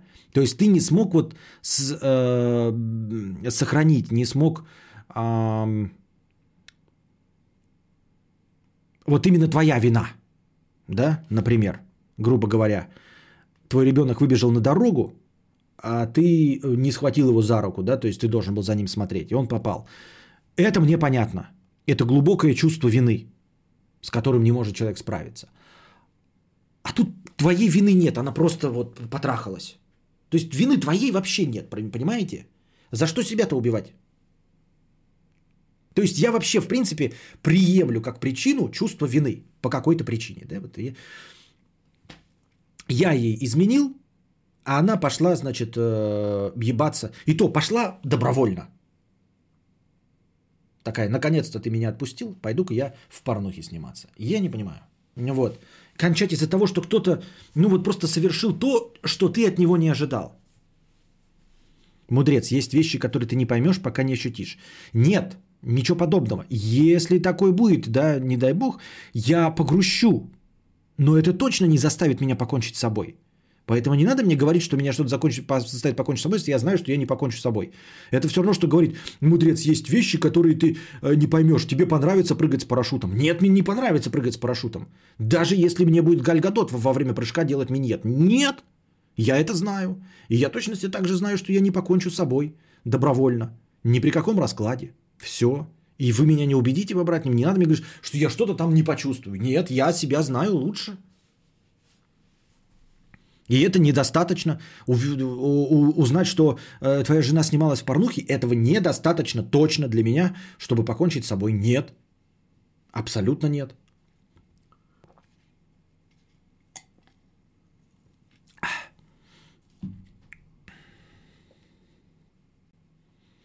Любимый, я хотел тебе признаться, я снималась порно. Да, ну ладно, я хочу тебе признаться, что купил пистолет. Вот гляди, какой четкий, случайно. Да-да-да, вспоминается этот э, Брэд, герой Брэда Питта в «Однажды в Голливуде». Помните? Когда он там у него жена его пилит, а он с горбуном-то сидит. Ты говорил, что ни разу не хотел себя убить. Ничего ты не понимаешь, Джон Сноу. Зачем нам тебя-то убеждать? Ну вот да, да. Вот поэтому мне, в принципе, э, у меня никогда не было варианта типа угрохать себя вообще. Я достаточно депрессивная личность, ну, в смысле, не, конечно, не депрессивная, я имею в виду негативно смотрящая на вещи личность, да. Я понимаю, что наша жизнь бессмысленна, что никто на нас не смотрит, нет смысла нашего существования, вот этого всего. Я с этим прекрасно живу, у меня не возникает даже мысли, блядь, покончить с собой. Вы что, ёбнулись, что ли? Да по... Нет, ни при каком раскладе. Понимаете? А почему ты считаешь, что твое видение предмета есть абсолютная норма? А, вдруг наоборот? Да может быть что угодно, просто мы сидим сейчас на моем стриме, поэтому я это и постулирую, вот и все. Конечно, я могу быть неправ, как и во всем абсолютно любом другом. Но я же эту тему выбрал, чтобы поговорить о ней. Я вот считаю так, и поэтому говорю. Ну, точности так же, понимаете, я на этом же серьезе считаю, там, допустим, программистов петухами, да. Хотя есть, наверное, люди, которые со мной не согласятся, особенно программисты, анальники. Вот. Есть люди, склонные к суициду. Ну, это я и называю депрессивными личностями. Склонные к суициду – это депрессивные личности. Дырка, что ли?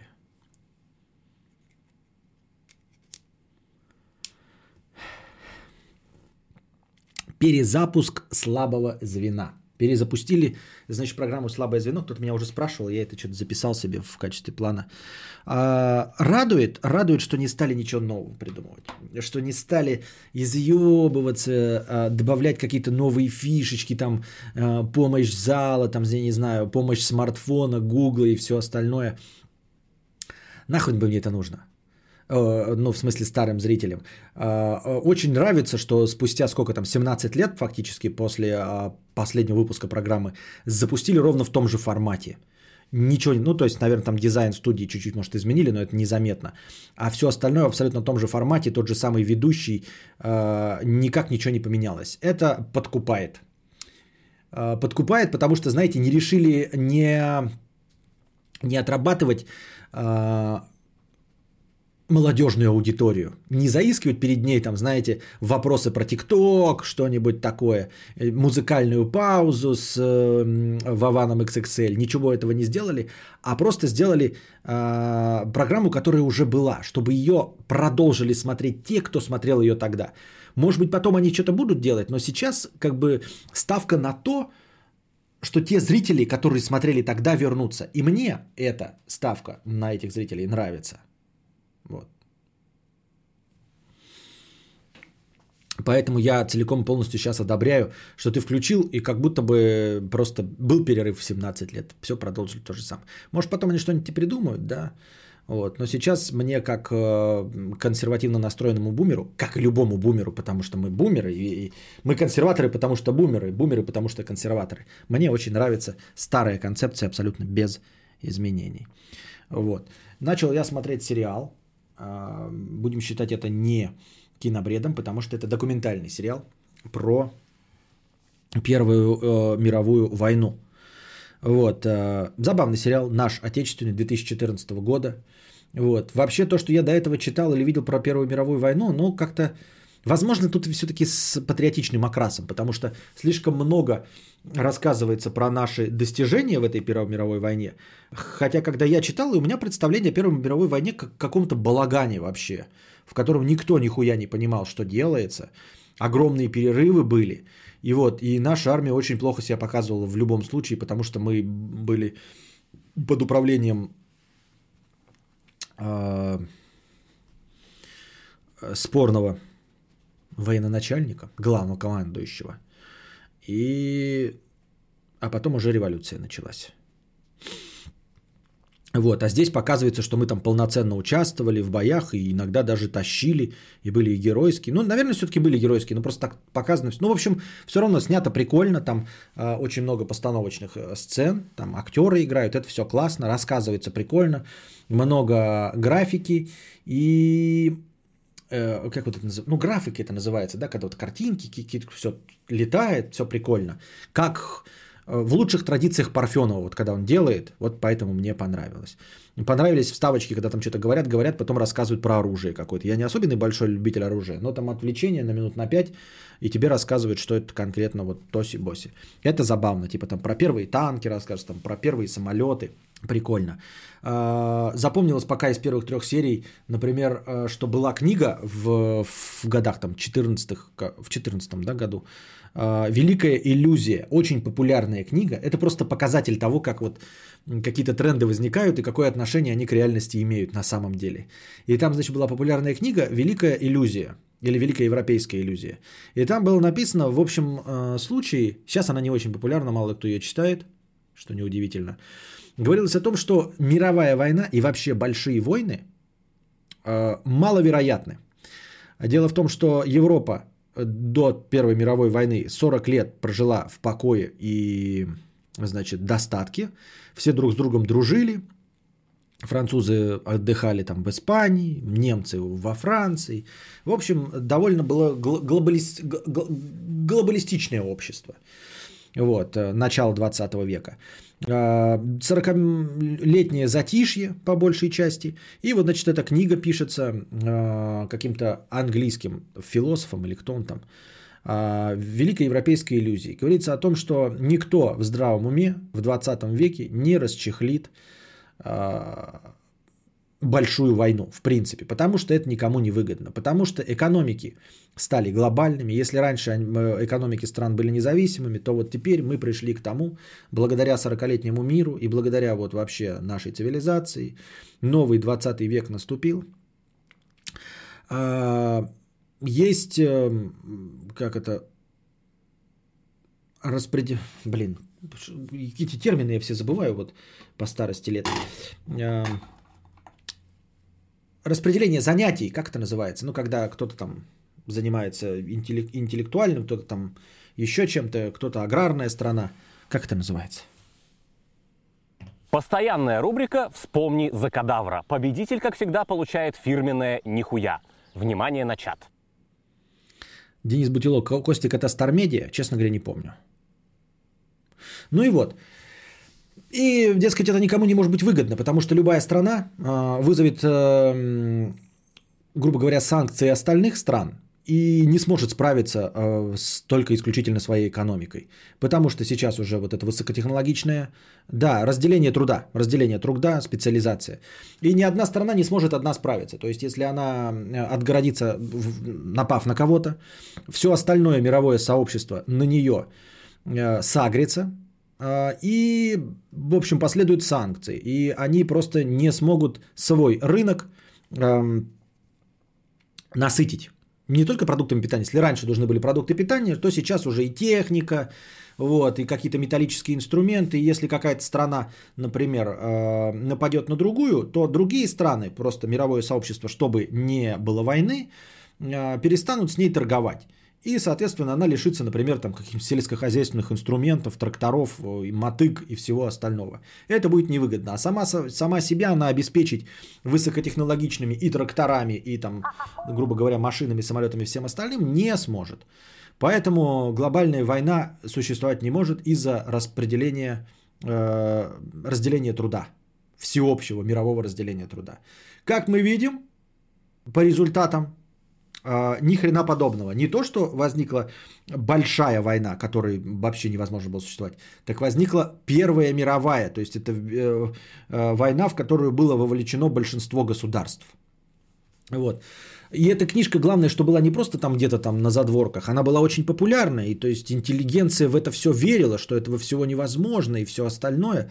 Но, тем не менее, как мы понимаем, да, история вносит свои правки и показывает, что то, что невозможно э, согласно лауч... Э, логичным умозаключениям, в реальности возможно, потому что реальность не подчиняется никакой логике. Вот, и предполагая, что правители каких-то стран будут умны, ты, скорее всего, ошибешься. Вот. Второй элемент э, – тоже незамеченный и незаметный сейчас, но интересный после Второй мировой войны считалось, что э, ядерное оружие вообще само по себе это сдерживатель любой военной агрессии. То есть вообще, в принципе, изобретение ядерного оружия преподносилось, да, вот теми странами, которые а, его изобретали, не как оружие нападения, а как а, сдерживающий противовес. То есть, если вдруг что, да, то есть мировое, вот, ядерное оружие. То есть, лучше бы ничего не начинать, ребята, потому что как пизданет, так пизданет. Вот. Никто в здравом уме не захочет расчехлять войну, когда у участников есть ядерное оружие. Потому что оно положит всему конец. Сейчас, согласитесь, это звучит правдеподобно, да, пока еще. Хотя мы уже все с вами понимаем, что нифига не правдеподобно. Не сохранит наличие ядерного оружия ни у нас, ни у Китая, ни у США этот хрупкий мир. Абсолютно нет. Потому что, может быть, всем и не нужны большие глобальные конфликты, но воевать где-то на третьей стороне, третьими руками может кто угодно. И свое ядерное оружие не вводить. То есть само по себе наличие ядерного оружия не исключает вероятность войны маленькой, ну и, скорее всего, не исключает вероятность войны большой, потому что, как я уже говорил, и я это где-то вычитал или выслушал, применение ядерного оружия, даже если такое случится, не повлечет за собой глобального конфликта. Это во-вторых. И в-третьих, в принципе, даже если и повлечет глобальный конфликт, и даже осознание того факта, что применение ядерного оружия э, принесет пиздец всем, не отменит э, начало конфликта. Потому что перед Первой мировой войной, вы не поверите, вот, Ян Тебедох уже нам спойлерит, перед Первой мировой войной считалось, что вот таким противовесом, который исключает возможность любой войны, является пулемет. Реально перед Первой мировой войной люди думали, что вот изобретение пулемета, то есть такого агрегата стоящего, который мечет пули в разные стороны и убивает сотни людей там за несколько секунд, да, исключает вообще возможность ведения боевых действий. То есть какая, какие две стороны начнут в друг друга нападать, если знать, что у каждой есть пулемет. Вы просто, ну то есть это уму непостижимо, как это идти сотнями людей и умирать от пулемета. Вот у них пулемет, и у нас пулемет. Все. Значит, никто из нас из окопа не выйдет. Войны в принципе не может быть. Вот Ян Тебедох это знал, да? Я вот этого не знал.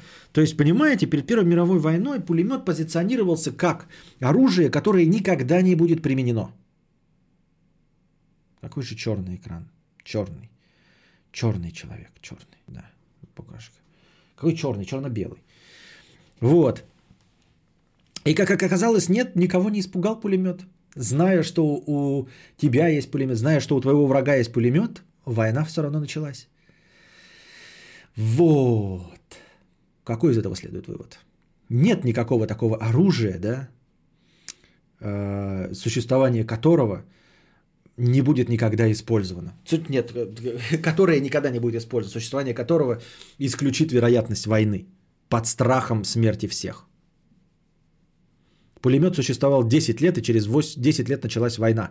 Атомные бомбы существуют 80 лет, и нет никакой третьей мировой пока не было. Так что все-таки работает. Нет. А, наличие пулемета должно было исключить любую войну. Вот. А, и наличие ядерной бомбы тоже должно было исключать войны. Оно не исключило войны. Вот, в принципе, то есть, понимаешь, мне не нужна Третья мировая война, пока что работает. Да не работает. Не работает, ты не понимаешь. Ты сдохнешь в войне не в Третьей мировой, а просто в войне. Не нужна третья. Ты что, дурачок, что ли, блядь? Ты что, думаешь, что ты сдохнешь в Третьей мировой войне? Нет, ты сдохнешь в обычном конфликте. Вот, и главное, что вот эти конфликты а, никакое оружие не прекратило. Ты уже второй раз сейчас третий раз напишешь про то, что не началась Третья мировая война и получишь бан. Потому что умирать люди будут не в Третьей мировой войне. Блять, дебил. Сразу говорю, третий, третий раз напишешь, он третий раз пишет. Но что тут можно сказать? Я говорю, ты, дурашлеп, подохнешь в простой войне.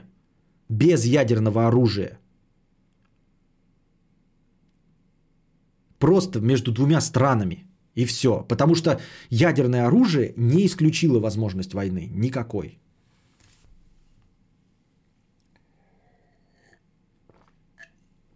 Вот такая фигня. В общем, досмотрю, посмотрю, что там интересно будет. Ну, вроде все интересно, там много чего можно рассказать, но я, конечно, лекцию об этом делать не буду, потому что я не профессионал, скорее всего, какое-нибудь дерьмо. Вот. А теперь идем по донатам. Все, закончились мои записи.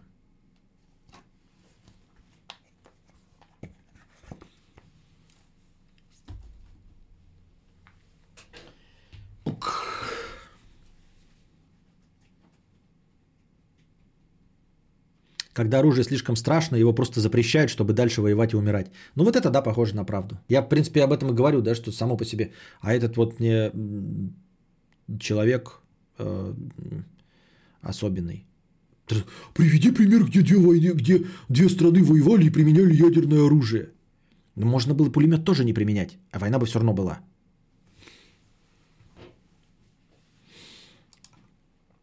Смысл в том, что оно не работает как сдерживающий фактор – я не сказал, что будет война с ядерным оружием, а может и будет и с ядерным. На данный момент не было. Хотел сдонатить на карте, представляется из браузера, лень э, за ней идти. Но карта не подставляется из браузера. Понятно. Бывает. Так. Так. Откуда пошло выражение на днях или раньше вообще? Налог на пиздеж 50 рублей. Понятия не имею, откуда оно пошло. Я его где-то услышал, кого-то подглядел, как это обычно бывает. Но это из э, разряда бумерских присказок. Просто бумерская присказка. На днях или раньше. Вот. Э, есть еще такая, тоже мне нравится, когда приходишь, э, ну и тебя кто-то спрашивает, ты надолго останешься в каком-то месте. И ты говоришь там типа, ну, пока не выгонят. Но чай допью. Вот это тоже мне нравится. Ну, типа, ты говоришь, пока не выгодит, э, и человек... Это стандартная шутка с панчлайном, э, с, с этапом и панчлайном. Ты, э, останусь, пока не выгонят. Ожидание, что это займет какой-то продолжительный период времени, но ты говоришь, но чай допью. То есть даже настолько короткий промежуток времени, что я хотя бы чай допью. Чемпион по деньгопроебыванию. 50 рублей. Um, так и не попал на эфир, так что донат в межподкаст. В середине февраля перевел часть своих грошек в биток и сейчас плачу, плачу на свой упавший хуй. Пишу, чтобы поделиться с коллегой по ебальдически выгодным криптовложениям своим достижением. Спасибо, что денешь со мной, да, я до сих пор в минусе. Вот, и я свои битки не продам, пока не, не сдохнут вообще как, как вид. Это, криптовалюты пока не сдохнут как вид, я не солью свои битки. Не битки, а что там у меня? Какая-то залупа лежит конская. Дик как Ричард, а не как хуй. 50 рублей с покрытием комиссии. Спасибо. Константин Касьянович, как владелец спорт... спорткара Volkswagen Polo влажный бетон, поделись опытом владения авто на автомате. Все говорят, что коробка летит пиздой. Ты уже чинил свою, чи нет? Как часто вообще ездишь и что меняешь чаще всего?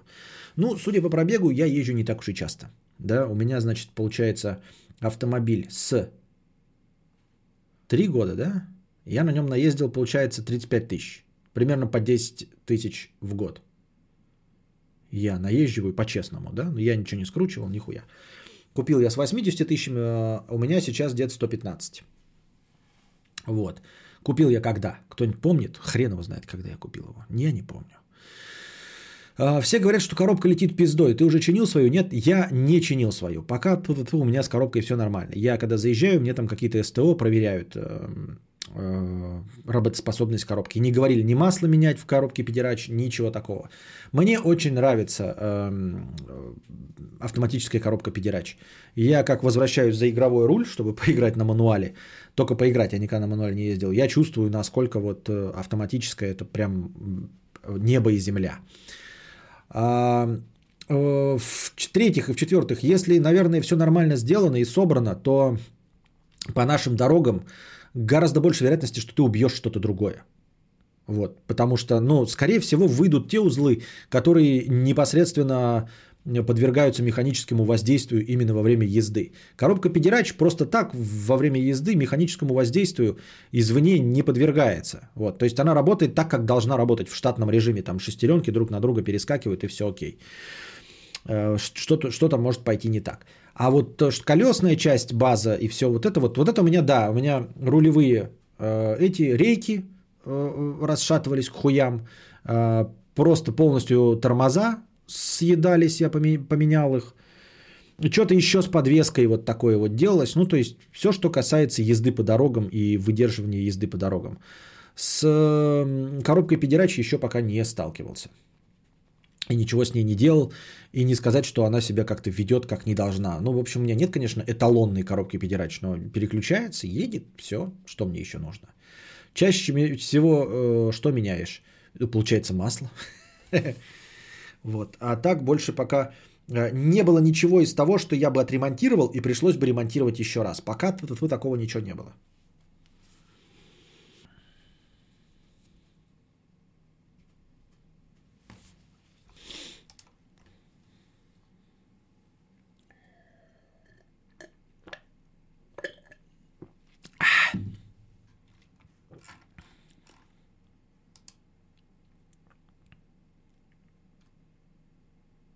Антон Фрю, 100 рублей. На начало хорошего подкаста, спасибо. Диана Макао, 200 рублей с покрытием комиссии. Мы все еще работаем на работе, никак на дом перевести работу нельзя. Выдали какие-то особые многоразовые маски. В туалете стоит антисептик, юзаем постоянно. Думаю, может отпуск взять за свой счет и не ходить никуда. Может и отпуск взять, но я вот не знаю. Просто не потому, что, типа, за... а имеет ли смысл? Ну, ты бы, знаешь, возьмешь отпуск и Например, мы заранее знаем, что ты сейчас не больна, например, да, и ты берешь отпуск и едешь в деревню к бабушке и можешь там месяц сидеть безвыходно. Тогда да. А так, может быть, ты уже э, э, в инкубационном периоде находишься. Раз. Во-вторых, пока ты сидишь в этом отпуске, ты что, сможешь избежать выхода на улицу и не заразиться как-то? Имеет ли это смысл? То есть ты еще деньги потратишь, а все равно заразишься.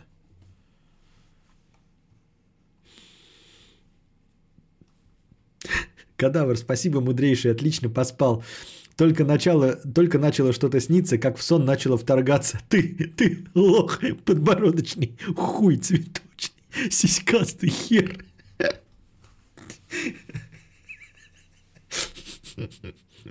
Плохо. Подбородочный хуй, цветочный, сиськастый хер. Ой, все.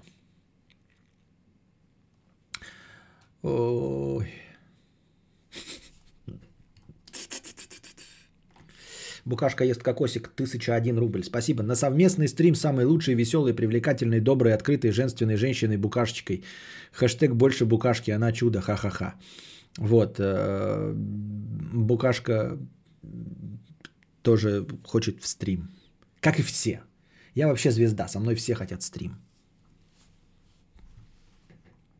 Не знаю, правда, зачем. Что люди в этом видят вообще?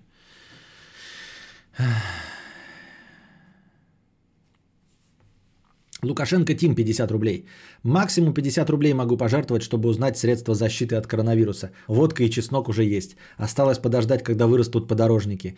Наш президент сказал, что ничего, нечего паниковать, ерунда это все. Да, конечно, нечего. Скорее всего, нечего. Василий, 100 рублей, спасибо. Повелитель клитора, 4 евро с покрытием комиссии, спасибо на настроение. Антон Фре, 121 рубль. Как-то так, спасибо. Шулем Петрович, 3000 рублей. Здрасте всем, привет всем. Добьем до 3000, спасибо. Ой, все, не надо, мне только потом сами не зовите, не поддах. Я же не сказал, что я не согласен. Что ты, ну, может, позовем? Может быть. Потом. Может быть. Потом. И не тебе. Тут обитает черный лысый проститут. 50 рублей. Ну ты рэпер стопудово. Бадум -тс. Понятно. Как работает чат в стриме? Почему вообще в чате есть сообщения? Костя их читает, но на экране их нет. Хороший вопрос. На самом деле, наверное, надо как-то от этого избавляться. Я посмотрел других стримеров просто случайно, да. Я обратил внимание, что... Я обратил внимание, что не у многих-то чаты в экране, а если есть, то показывает буквально один-два сообщения просто для того, чтобы что-то динамичная какая-то тема была а, в теле стрима. Нужен этот чат в стриме? Для чего? Чтобы что? Сейчас э, в Твиче чаты привязаны к трансляции, то есть вы по трансляции двигаетесь и видите, какое сообщение, где что. А, в Ютубе тоже чаты привязаны к трансляции. Вы э, двигаетесь бегунком по, э, по хронологии подкаста и видите, что в этот момент писали. Типа надо оно вообще? Может, это уже устаревшая канитель?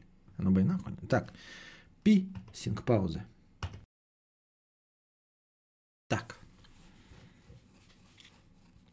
Чат на экране нужен для ощущения того, что ведущий не сам с собой разговаривает и смеется не над хуетой в своей голове, а над текстом в чатике. Во-первых, я, в отличие от других стримлеров, зачитываю сообщения, а не просто отвечаю как будто в пустоту куда-то. Это раз. Во-вторых, эм, я же сказал, современные инструменты позволяют следить тупо за за чатом а, даже во время записи. А как человеку понять, что его забанили хапнуть э, горе? Да можно и не знать, что тебя забанили. Будешь писать долго и упорно, пока не поймешь.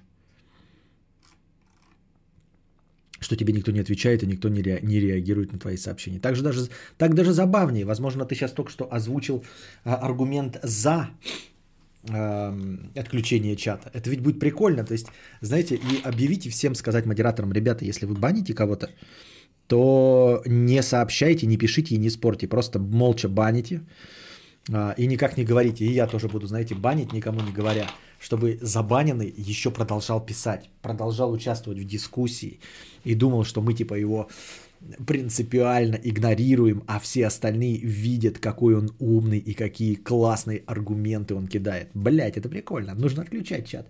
Нужно менять дизайн.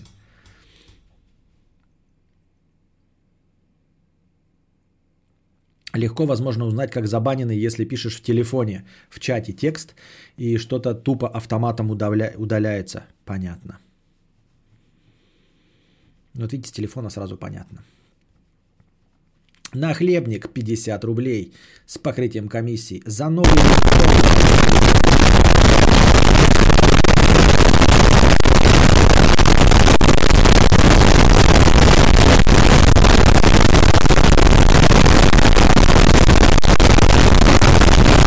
Последний донатик на сегодня от шведского шулюма. Кость, не думал устраивать здесь на стримах сбор на топ стрим хату. Э, спасибо большое, шведский шулюм. Так, сейчас я выделю сначала, где я остановился. Но я не знаю, как насчет тебя, Шулюм, да? Ты, может быть, и будешь донатить на стримхату, но другие донатить на стримхату не будут. Здесь донатят только хорошее настроение на продолжение стрима. А отдельно никто не захочет донатить. А мне просто, в принципе, еще я вот на, на, на настроение вот это, я живу, в общем-то, всей семьей. А стримхата должна быть отдельно как-то. Если я отдельно объявлю какой-то сбор, на него никто не будет донатить. Как, в принципе, никто не донатил, например, на мотоцикл. Я на мотоцикл собирал что месяцев 5, 6, 6 5, 6, полпятого, 4, 5, 6, полпятого, 10, 15 утра. Вот, и собрал 15 тысяч из 350 э, нужных. Из 365 нужных. Вот. Поэтому такие вот дела. Навряд ли это возымеет хоть какой-то эффект. То есть, ну, никто просто не будет, она будет висеть. Я-то не против, да, просто будет бесконечно висящий сбор, типа на стрим хату, который не будет меняться никак. Никогда.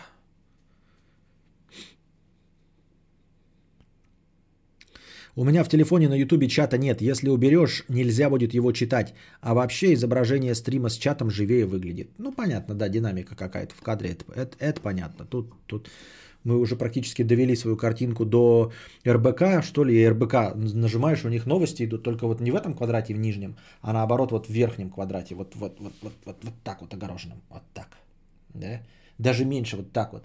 А здесь курсы валют, какие-то курсы биткоинов, какие-то индексы Доу Джонсов. Как будто люди, которые э, знают, что такое индекс Доу Джонса и интересуются им, смотрят телевизор.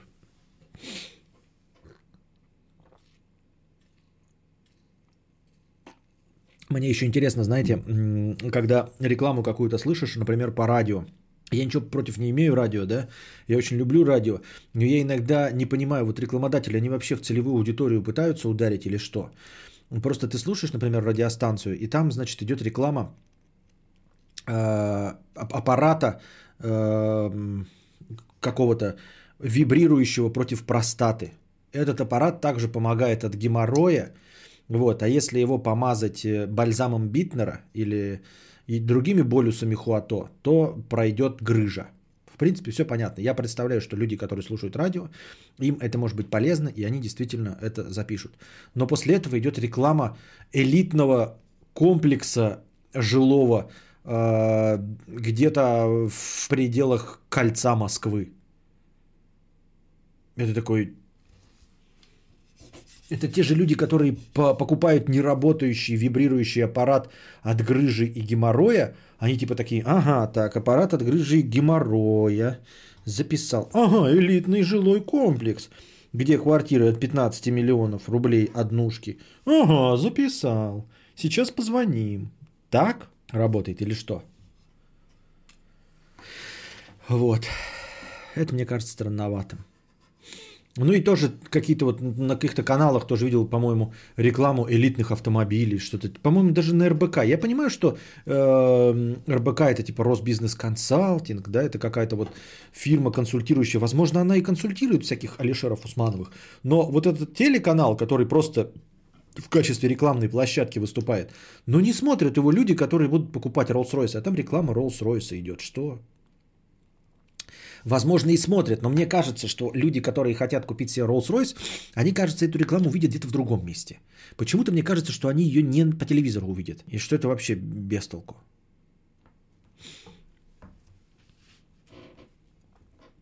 Вспомним времена, когда на экране еще электробур висел, или когда был курс биткаева эфира. Да, это я, кстати, могу добавить обратно, только нахрен он нужен кому-то э, э, мозги компостировать.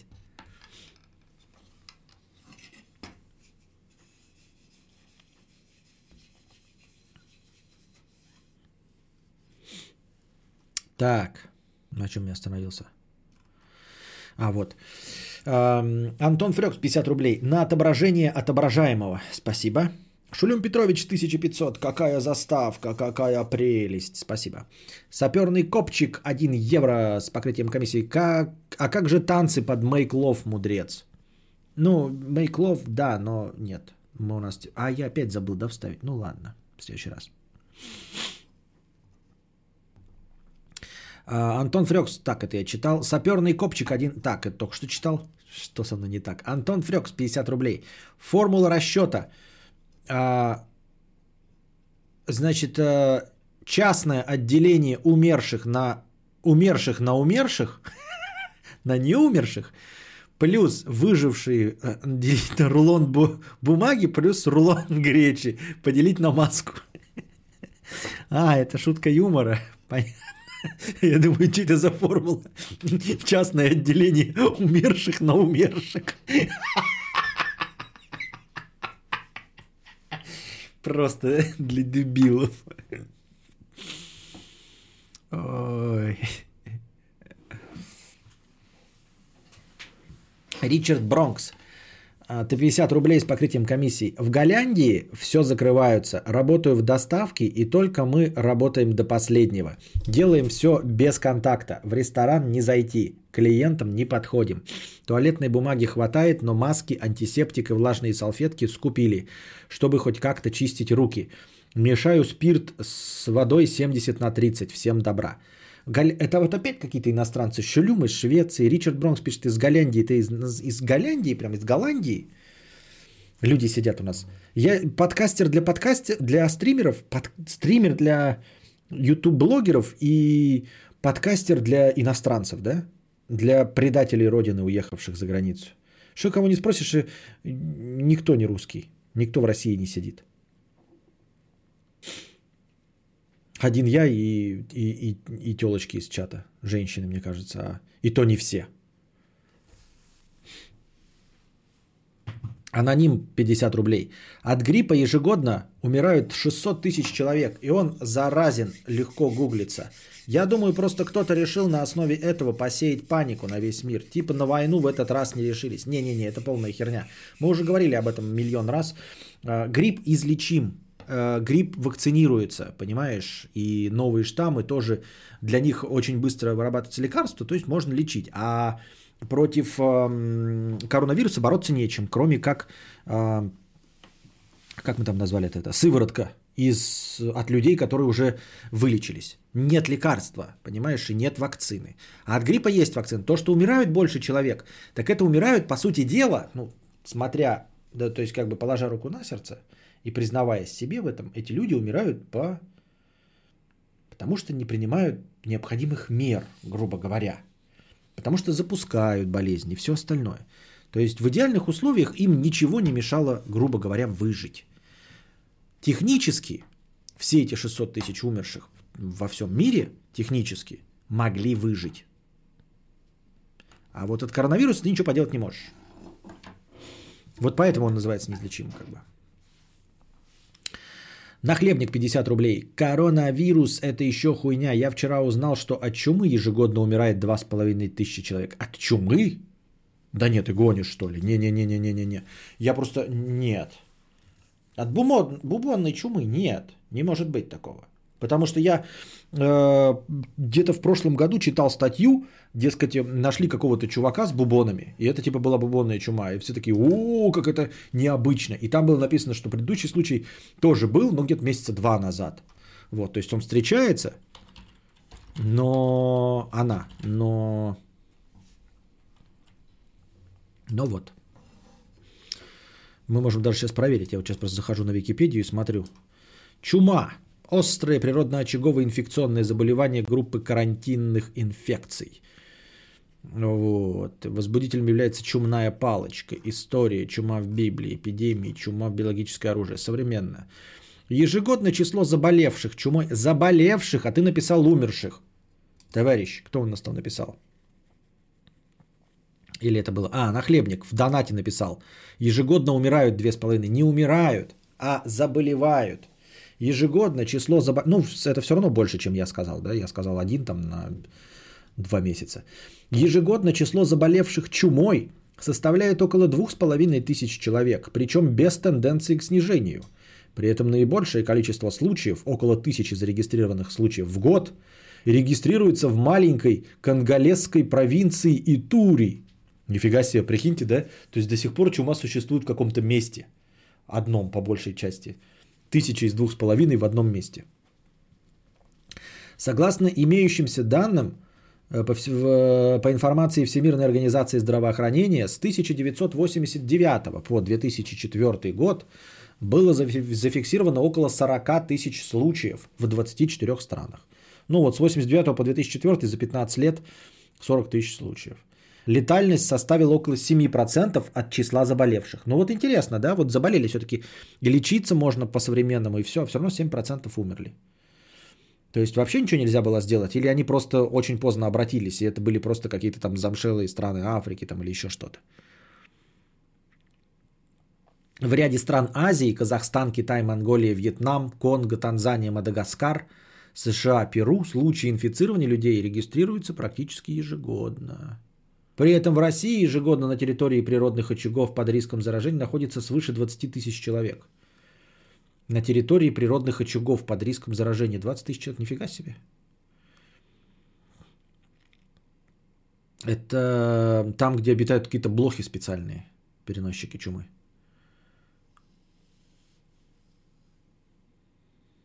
Так, что у нас там дальше?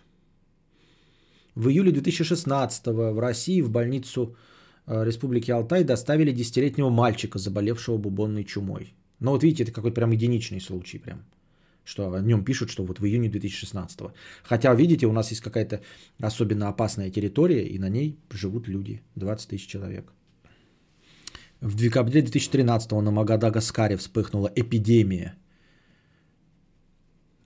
заболели 89 человек, из них 39 скончались. Что-то многовато. Из 89 заболевших 39 умерли. На, Мадагаскаре, на Мадагаскаре не готовы вообще к чуме.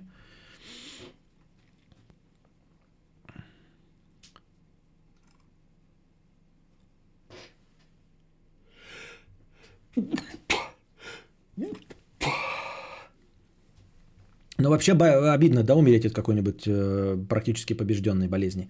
В условиях современной терапии смертность при бубонной форме не превышает 5-10%. Тут, все-таки все равно 5%, но есть. То есть ты заболел, обратился, есть лекарства, тебя будут лечить, а все равно 5% вероятность подохнуть есть. Мне кажется, не очень. Но и при других формах процент выздоровления достаточно высок, если лечение начато рано. В ряде случаев возможно быстротечная септическая форма заболевания, слабо поддающаяся прижизненной диагностике и лечению. Молниеносная форма чумы. А, ну тут, конечно, молниеносная форма чумы, так это можно и под автомобиль попасть молниеносно. И ничего с этим не поделать. Так. Just Smile. Кость, котик ты наш 50 рублей. Скажи мне, пожалуйста, почему или какого, блядь, цветочного хуя у меня, блядь, не публикуются комментарии с тайм-кодами под твоим предыдущим, сука, подкастом? И нет, там нет ссылок. Вот кто охуел? Я, YouTube или ты от моей тупизны? Заранее спасибо. И если можно, помурчи в микрофон. Ну, помурчи в микрофон какие-то ваши странные э, сексуальные желания, которые я, конечно, не буду выполнять. Это не мурчание, да?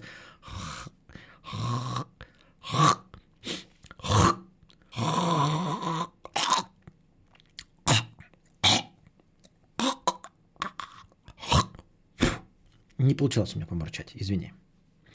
А сейчас очень все сложно, дорогой Джасмайл, потому что в этом новом, в новой творческой студии я даже ладу не дам.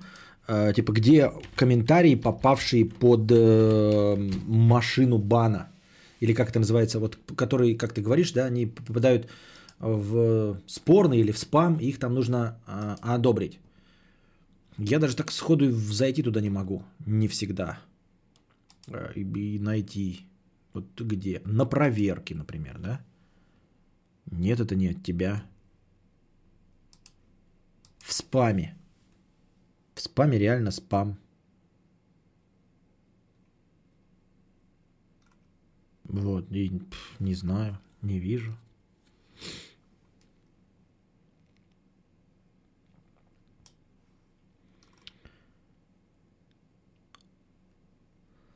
Вот вижу от некого Тру Алекса. А, От него тайминги стоят на кинобреде, аж на втором. Нет, нет от тебя никаких сообщений. Ну, в смысле... Я не знаю почему. Ничего нет. Хуй его. Это что-то YouTube? Я не знаю почему. В спаме нет ничего. Так. Кайф. Э, Еще подавился шерстью. Все, у меня стало. Доктор, вы не можете слушать мокроту. Кадавр. Привет, как дела? Если можно, сделай сальто с прыжком на микрофон. Залуп тебе на воротник. Так он забанен просто. За что? Как он за... Так, что? Забанен, что ли? Как это забанен? Не, ну может он, конечно, и забанен. Ну, да, и поэтому не может писать комментарии. Так а я не знаю, как теперь попасть. Нужна же ссылка на его канал, чтобы узнать, что он забанен. Я даже не знаю, как это посмотреть. Ша... Шулюм Петрович, 1500. Мы, походу, начали забывать, что такое гумб... А, это я читал. Про Эдуарда Лимонова. Пупсик Фокс, 100 рублей с покрытием комиссии. Спасибо за видео, со... за идею со спиночесалкой. Муж очень доволен. Я рад, что а, рассказал вам о такой полезной вещи. Ну ты и тугодум. Он хочет, чтобы ты сам дошел до того, что он забанен, и услышав, что он хочет оставить тайминги, ты типа сам захочешь его разбанить. Это так не работает. Я не могу никого разбанить, если у меня даже нет ссылки. Это раз. Во-вторых, я думал, что его сообщение имеется в виду, что он раньше э, делал тайминги, а сейчас обнаружил, что не работает. Именно он же даже сослался на какой именно ролик, да? На последнем моем, говорит, предыдущем подкасте. То есть в остальные-то он пишет, если бы он был забанен, он бы не мог писать до этого, того. Правильно? Саперный копчик 1 евро. Избыточный жир победил. Гастрит оказался сильней. Шаверму давно отложил. Овощичек себе заказал. А в горле сипят комья воспоминаний. О, моя пеперона, кружочек колбаски, посыпанный сыром. О, моя пеперона, солнышко теста с сочнейшим томатом, солнышко теста с полезным томатом. Букашка, учись, как нужно впервые читать э, комментарий. Я его впервые вижу, заранее не читал и сразу понял, как нужно его читать. Умею, могу. Заходишь на... Заходите, подписывайтесь на Букашку. Заходишь к ней на стрим, она читает вообще что зря. У нее половина предлогов нет, не, она пропускает, не читает, а потом такая, знаешь, там человек говорит, там, типа, я не ем мясо, а, поэтому не люблю сосиски. Она читает, я ем мясо, я не люблю сосиски. Ничего не понятно. Что хотел человек сказать? Говорит, непонятно. Конечно, ты же не прочитал, я не ем мясо вначале. Ты прочитал, я ем мясо, я не люблю сосиски. И там все такие, что? Без обид. Но читать надо. Комментарии. Just Smile. Вот пишет, значит, ничего он не забанен.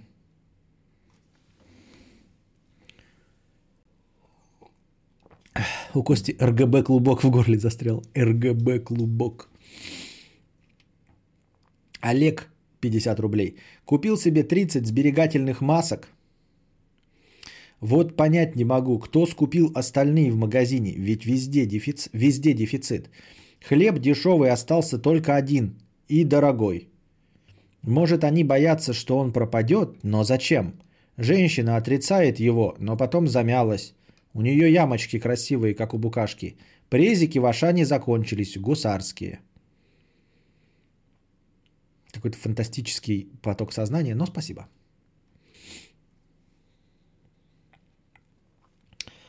Ага, понятно. А Twitch-то что? Twitch, я изолирован от общества, пишет No Yes Yes. Единственный, кто пишет там в чате э, Твича. Ему никто не отвечает, и он до сих пор надеется, что кто-то с ним это, в контакте. Сберегательных масок, да, сберегательные маски, именно это написано. Так, писем пауза.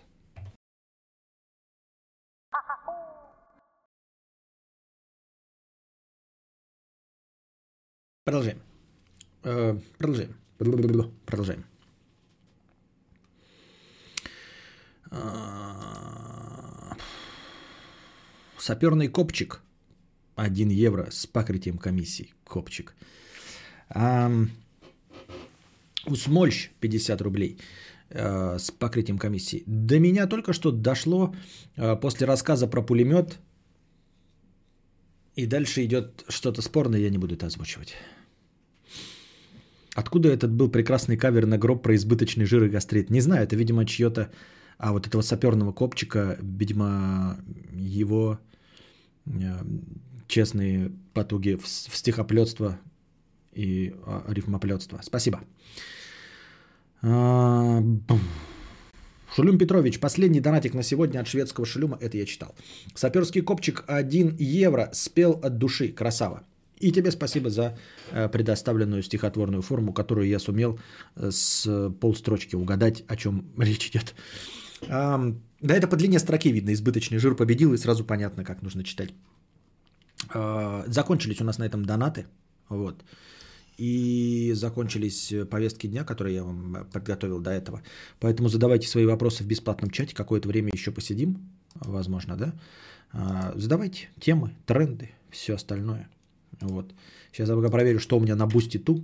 Есть ли у меня подписчик? Один подписчик у меня пока есть на Boosty Ту. Вот. Один комментарий D7. Я не знаю, подписчик это типа э, он подписчик или как? Или что? Или как это работает? Или я не понял? А или подожди. Или подожди. А, это один отслеживающий. Вот, один отслеживающий подписчик. А есть еще платные подписчики. Понятно. Все ясно. Мой вопрос. От чего растет песос? Зад рулил лалку. Ой, ты душный, я тебя забаню вообще. Как ты меня достал, Венгвел? Просто достал, ублюдок мерзкий, малолетний. Просто вообще, ты меня выводишь из себя. Тебя нужно это, сдать какую-нибудь школу для кадетов или что-нибудь еще в этом роде. Я ушла на перерыв и забыла, что стрим еще идет, лол. Это все тот же перерыв. Что? Что? Что? Мне непонятно ваши... Как? Что? Хватит. Продолжим. Вообще у нас радиоэфир, почему мы превращаем его в балаган в интернете, где я повторяю «что» и разговариваю непонятно с чем и зачем, и замолкаю. Нет, надо, чтобы мы, ребята, находимся э, на великолепном эфире радиостанции какой? Константин Экадабр. Я тут недавно. Расскажите, что такое полужопие громоша. Нет, да это скучно. Это не очень. Интересно. Ну, во всяком случае, я-то точно не буду повторять эту, э, этот форсет мем, не самый интересный. Так.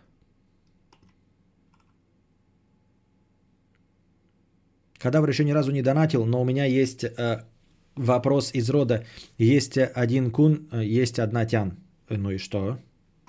Я не пойму. Ну, задавай, если он короткий, если сможешь уложить свою историю в количество символов, которые влезает в одно сообщение, то почему нет? Что, где, когда, что такое 8956? Ой, все, не душни. Чеснок с водой, медом и лимоном пить будешь?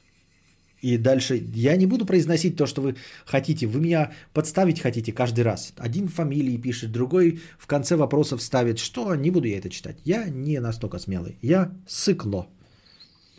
Першение в горле – это симптом короны?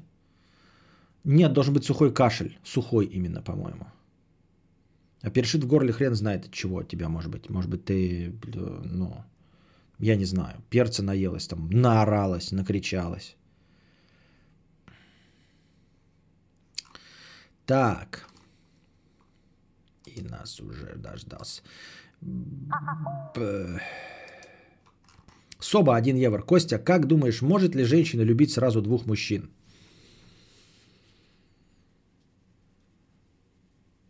Я вот не знаю. Но вообще, то есть любой человек, да, любит двух любых других людей. Есть подозрение, что с любовью какая-то нездоровая канитель. Совсем не то же самое, что с оргазмом.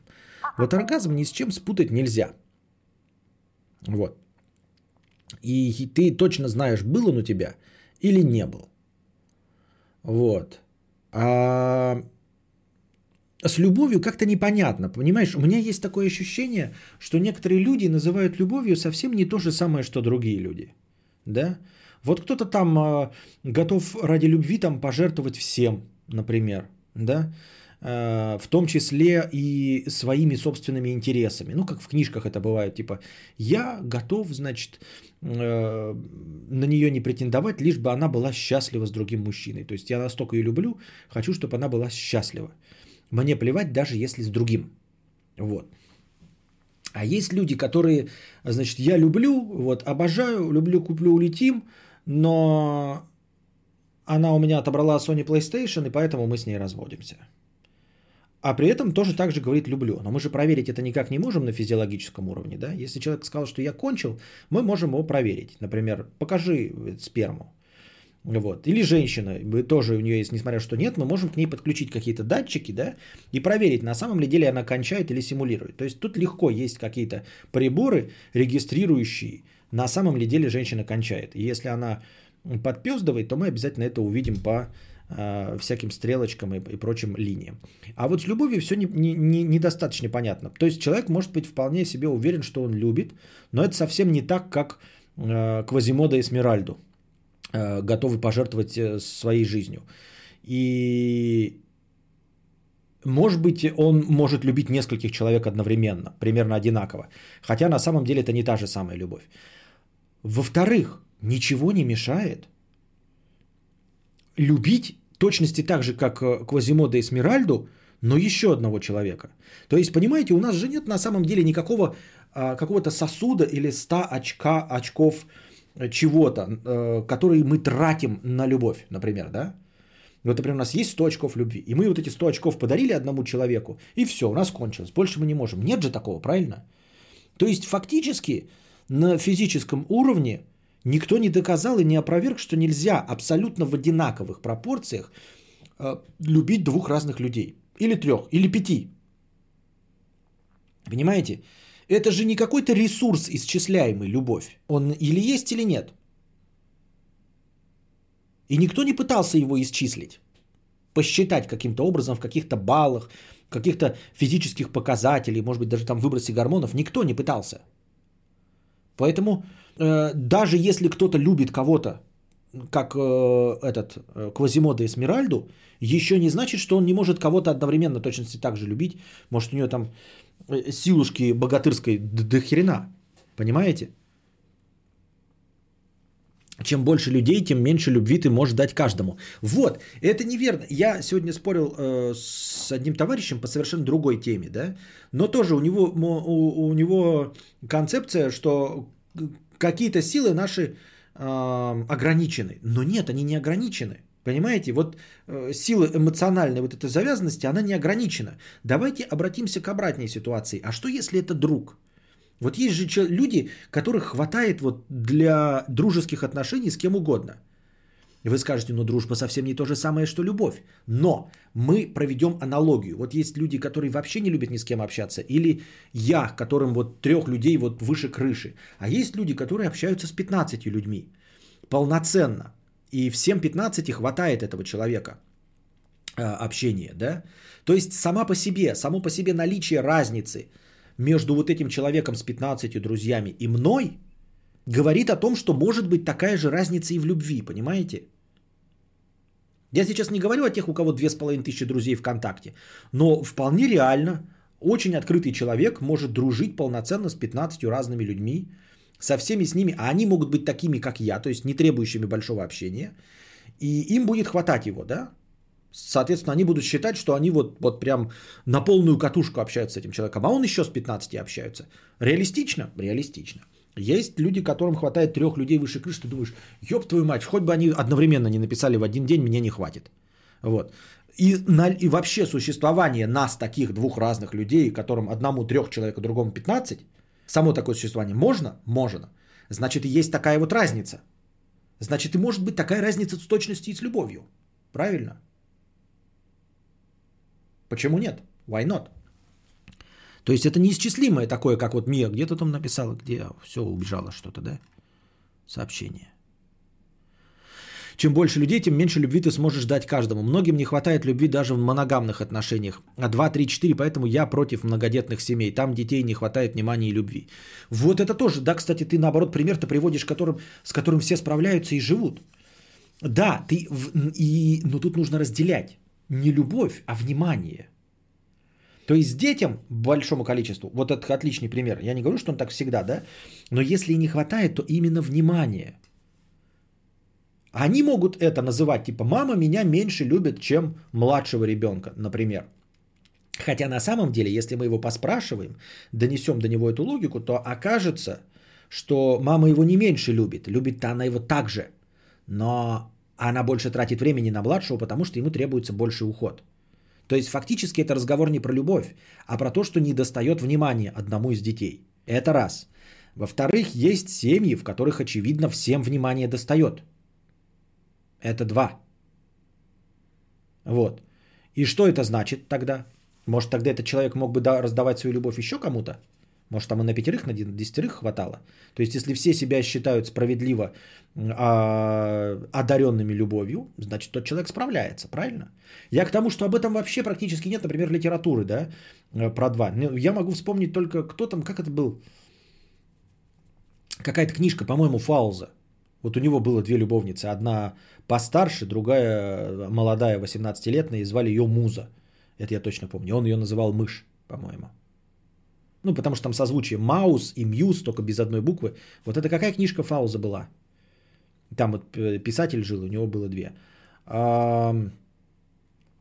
Еще помню, ну, собственно, история э, писателя, придумавшего чудо-женщину.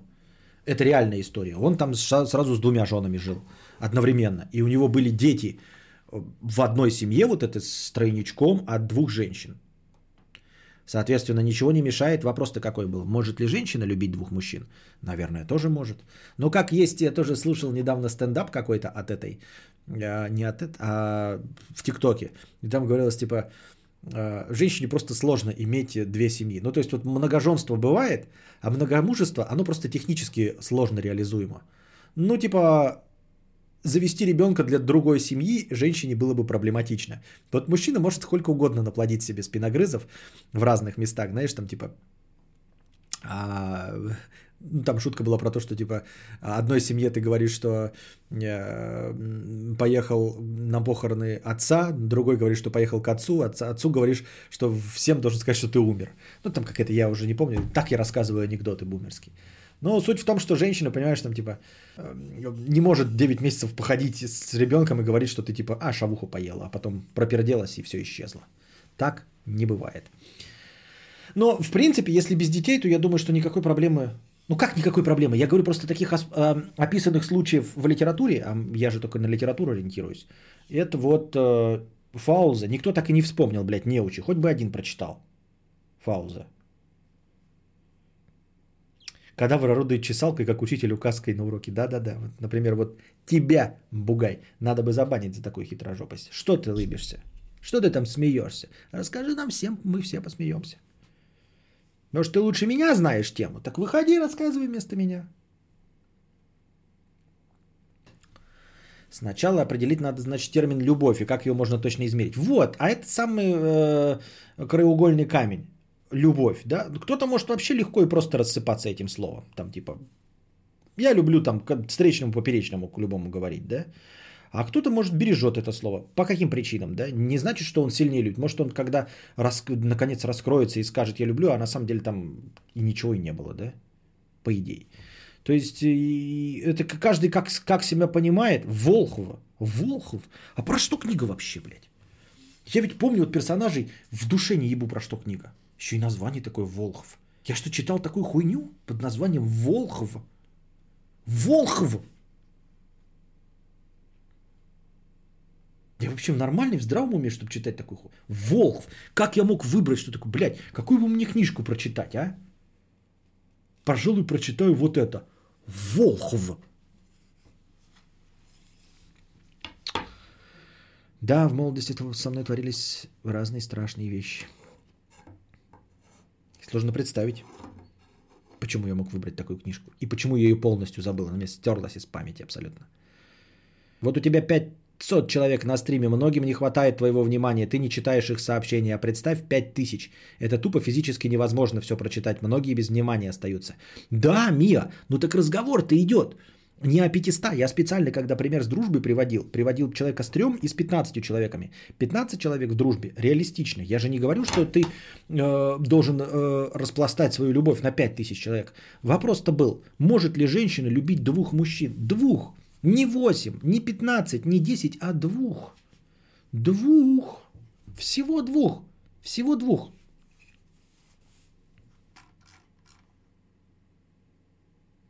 Я думаю, любовью не является, э, я думаю, любовью не является признание в любви. Ведь это просто слова, не ощущения. Вот я про это и говорю, что тоже этим критерием нельзя пользоваться, дескать, ну вот когда человек признается, то он влюбился. Нет, это тоже не критерий, ничего не показывает это, это вообще абсолютно. Слово «волхов» родственно от славянского «взжди», говорите сбивчиво, неясно, бормотать. Из чего следует, что волхвы исполняли роль прорицателей. Я люблю всего двух. Ахаха, всего двух. Да. А, а, парадокс волхва. А... Кстати, хорошая тема. Внимание без любви есть, но любви без внимания нет. Любовное внимание. Что? Хорошая тема. Внимание без любви есть. Внимание без любви есть, но любви без внимания нет. Нет, тоже неправильно. Еле-еле сумел уловить мысль. Нет. Есть вот кто-то безответно любит и настолько сыклив, что так и не признается в своей любви. То есть не проявляет внимания к объекту своих чувств. Таким образом, это любовь без проявления внимания, то есть любовь без внимания? Нет?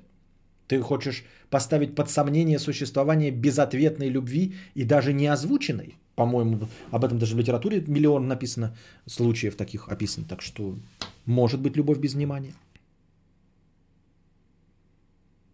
Внимание есть или не есть?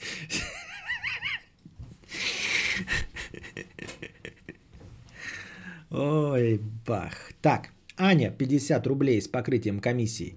Смотрела стрим Букашки, но это, конечно, круто. Но в стримах ваших совместных вы почему-то раздельно сидите. Хотя все знают о вашей связи. Не стесняйся, Константин. Она приличная дама, вы приличный мужчина. Во-первых, я приличный мужчина, женатый на своей жене. Во-вторых, а, если бы мы находились в одном городе, то никакой проблемы не было бы находиться в одном кадре.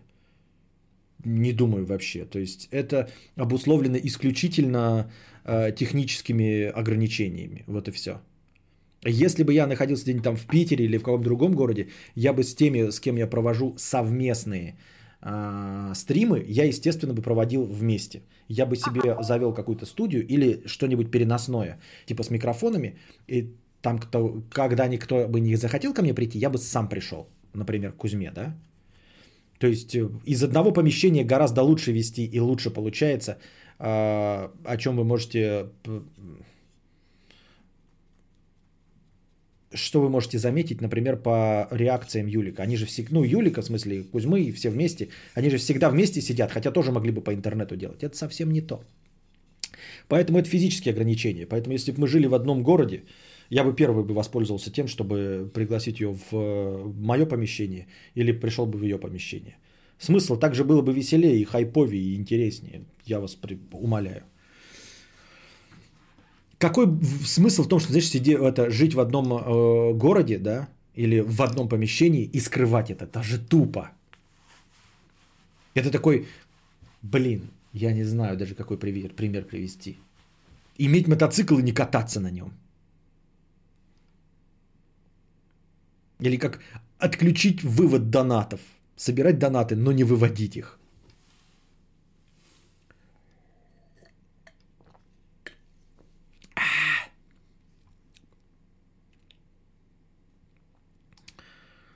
Так. А жена тебя потом в какое помещение пригласит?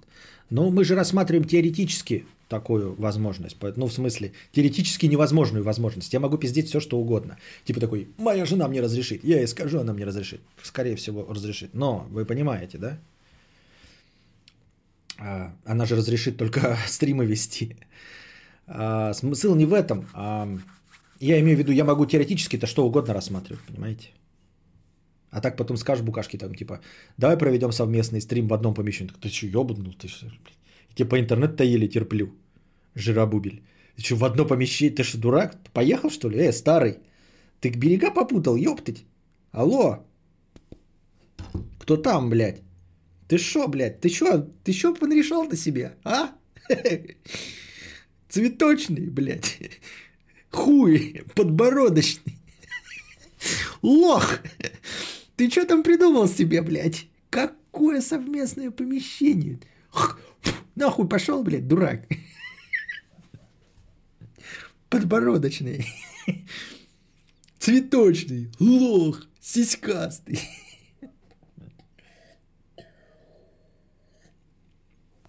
Ты такой, а чё, я думал это? Ну, типа, блин, думал, стримы лучше зайдут, там, типа, хайп.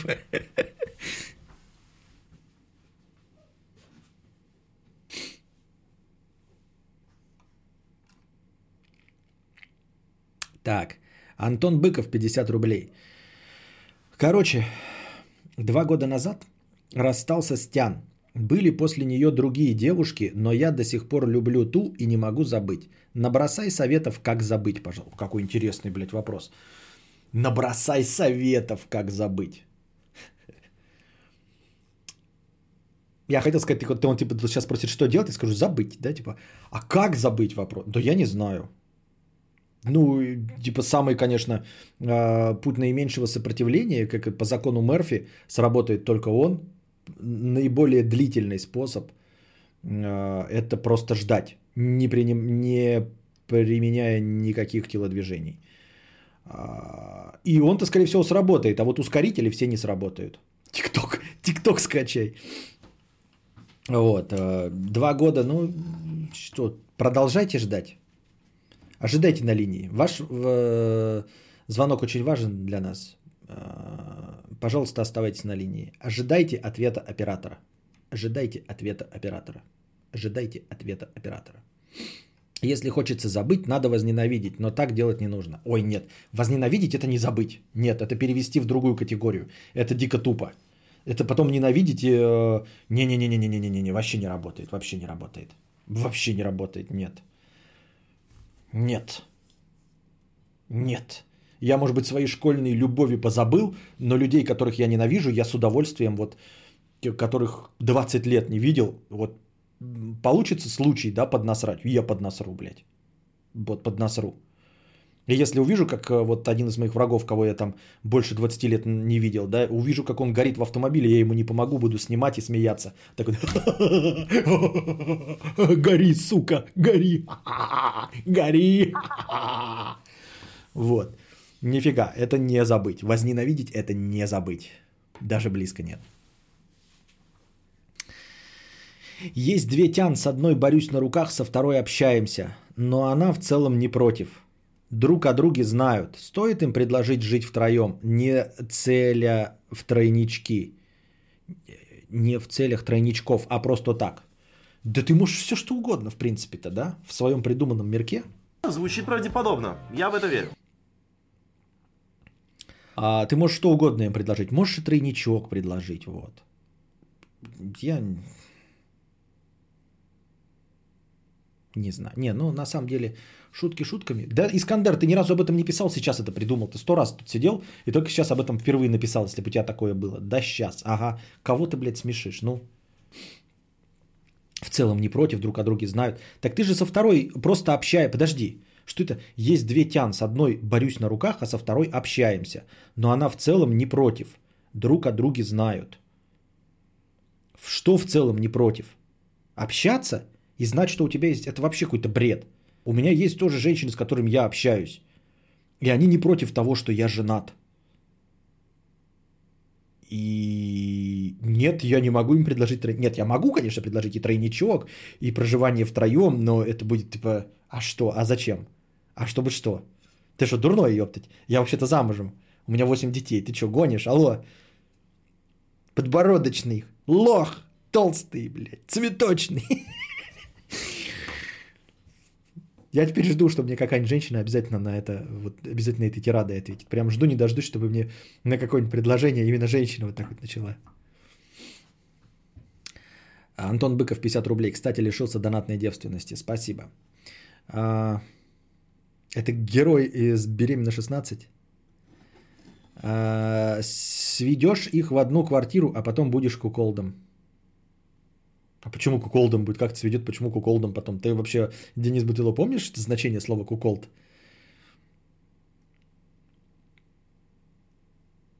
Саперный копчик 1 евро, первая часть. Саперный копчик можно было написать простыню за раз, а не вот это вот э, делить. Теперь мы будем ждать 40 минут, когда вторую часть напишешь, если напишешь вообще. На кинобреде вроде обсуждалось, что Кинга сложно экранизировать, потому что, например, в «Оно» невозможно никак показать борьбу силы воли чи как она там прозвучала, доступными киноделами средствами, мельтешение актеров и визуальных эффектов. Да, это-то ладно. Я на днях на Netflix. Понятно. Ты мог, кстати, придержать этот вопрос для кинобреда. Ты цветочный хрен подбородочный. Скрытые лесбухи раз, разводят его на содержание, многоходовочка. А вон оно как, скрытые лесбухи разводят на содержание. Да ты еще найди такого, кто мог бы содержать. Я думаю, что те люди, которые могут содержать, они, в принципе, не против содержать лесбух каких-нибудь. И знаешь, чисто для вида их водить э, куда-нибудь, чтобы они с двух сторон на руках висели. Это было бы, наверное, забавно, прикольно, весело, содержательно. Вот. Они ему скажут, что он цветочный, и начнут лепить пельмени. Это какой-то я в фильме видел. В каком-то я фильме видел. Э, там, короче, чувак, э, по-моему, это тоже это не было не эпизод, а прям вот что-то, какой-то вот элемент сюжета. Он типа предложил, э, ну, был с девушкой, предложил, ну, в тройничок, и была у него какая-то еще. И когда он их вместе свел, оказалось, что они типа начали тоже типа, ну, как-то там вышло так, что они в кровати, он такой говорит, вы пока начинайте, а они уже начали вместе. И он такой, я сейчас подойду. Э, Я... А они уже похуй, они даже его не слушали. Какой это фильм был? Типа они и не хотели его вообще. Хороший фильм, дайте фул. Одна предложила секс по дружбе, так как хочет свободы и все такое. Вторая намекает, что ну вот парня нет, а замуж не втерпешь. Подожди, то есть та, с которой у тебя э, секс по дружбе, она типа и так свободные отношения хочет. То есть она изначально предложила по дружбе, так как хочет свободы. А второй вы еще не трахались, да? Но она не против, потому что замуж... Так замуж не втерпешь. Что ты взял, что она согласится? Вообще попробуй, конечно. Попробуй. Ну, то есть в своем вымышленном мире. Потом приди, расскажи, как у тебя в этом вымышленном мире все получилось. Э, развести двух женщин. Ну, в смысле, свести двух женщин и заставить их жить вместе. Мы это все себе в блокнотике запишем и никогда не воспользуемся. Ну, разве что в своем э, выдуманном мире. Было в сериале «Почему женщины убивают». Не, я такой сериал точно не смотрел. Это же но- новенький сериал. В сериале «Друзья» Тут похоже, да, что вот как кто-то был по типу Росса. С одной стороны, по описанию моему звучит как нереальная сцена для сериала «Друзья», но с другой стороны, вот персонаж был что-то по типу Росса. Это был Росс из «Друзей». В «Друзьях» все-таки это было, да? Ну ладно. Дальше «Друзьях». Такие пошлятина, да, был сериал? Куча сексистских и всяких разных шуток. Ну, по нынешним меркам сексистских. Тед в «Как я встретил вашу маму». Или это был Тед, как я встретил вашу маму? Нет, именно сцена была. Я помню, что по сюжету у него там лесбуха, этого телка. Но что вот это была такая именно сцена, когда он на кровать такой типа, я сейчас вернусь. Эй, эй, я сейчас вернусь. А им пофиг.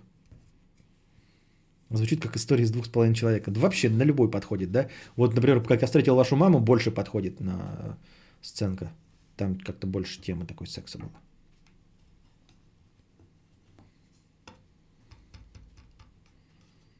Интересное кино.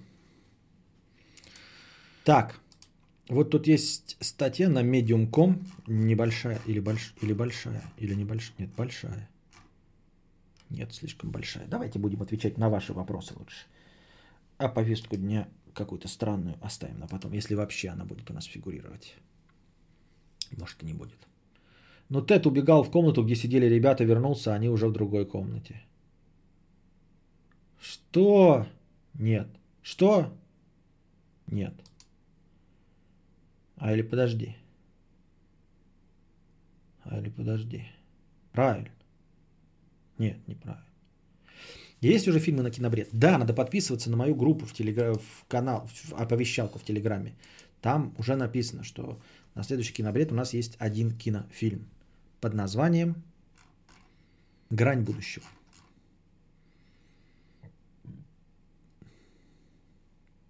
Вот так послушаешь, 89% вопросов про то, что все хотят пехаться.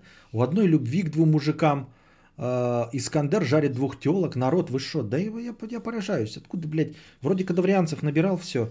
И все такие, да, кадаврианец, кадаври, да, кадаврианец, кадаврианец, кадаврианец, кадаврианец. Слушай, у меня вопрос. Есть две тян, блядь. Обе согласны пехаться втроем. Что?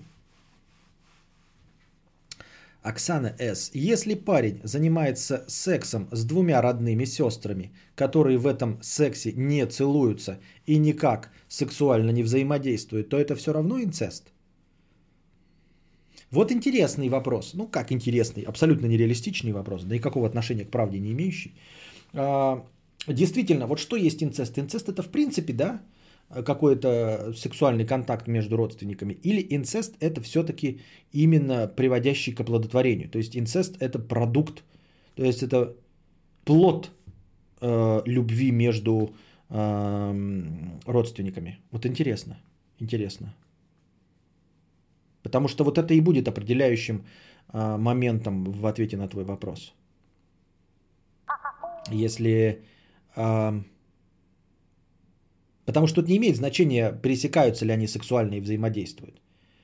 Если у них плода любви в принципе быть не может, то есть, понимаете, вообще я сейчас говорю абсолютно кощунственные и еретичные вещи. Это все шутки, юмора. Ни в коем случае не воспринимайте это всерьез. Но в инцесте есть только одна проблема. Это кровосмешение. То есть э, неживучее потомство. Фактически, если бы никакой проблемы с генетикой не было у потомства, то и проблемы в инцесте никакой не было бы. Правильно? Все сводится исключительно к тому, что могут родиться нежизнеспособные дети. И все. Больше ничего. Если этот момент бы исключался, то никакой проблемы бы не было, в принципе, не существовало. Таким образом, если мы исключаем этот момент, да, мы же понимаем, что с вами вот процесс проблемы инцеста только в этом состоит – если мы исключаем этот момент, а его ведь можно исключить не этим, а если есть однополые отношения между двумя родственниками, однополые. Они же вообще не подразумевают принесение потомства. То есть никакого ни здорового, ни ослабленного, э, никакого другого потомства у них быть не может. Является ли тогда их связь греховной? Греховной, безусловно. Является ли она неприемлемой или неэтичной или негуманной с точки зрения общества и человечества? М? Кто я такой, чтобы решать такие вопросы?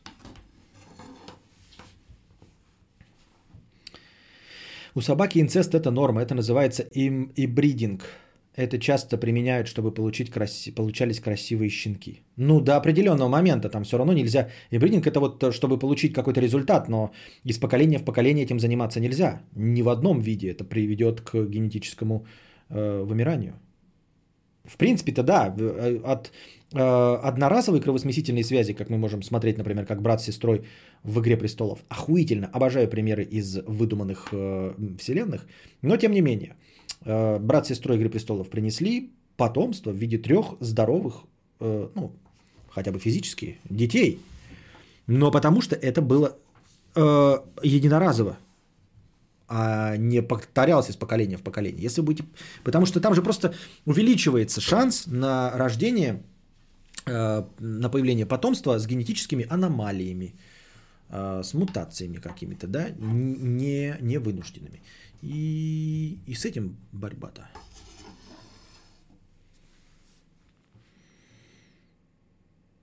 Ты это, спокойнее, набегут анимешники. А что, у него у анимешников есть какие-то примеры? Кадавр не в курсе, что стал объектом для наблюдения извращенцев, которым нравятся не занимающиеся сексом кадаврианцы. По-любому есть элитные проститутки-близняшки, и взаимодействуют они друг с другом, будь здоров. Да, по-моему, даже прон какой-то есть с близняшками. Нет разве э, близняпронов?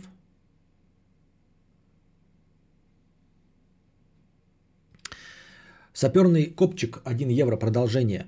А, посмотри, так. Это вот про то, что оно невозможно экранизировать. Да это ладно, я на днях на Netflix посмотрела первые 15 минут игры Джеральда под одноименной книги и ебала Лала – киноделам было влом не то что психологические метания экранизировать, но элементарно найти на роль мужа жиробаса, коим он должен быть по описанию, а не подтянутого седоватого мужчину из клипов Ланы Дель Рей. Ну, наверное, все-таки, если э, герой Жиробас, например, написан просто так. Вот я, если бы писал книгу, я бы, наверное, тоже написал книгу про Жиробаса. Но, скорее всего, его жиробубельство ни на что бы никак не влияло. То есть я бы написал книгу.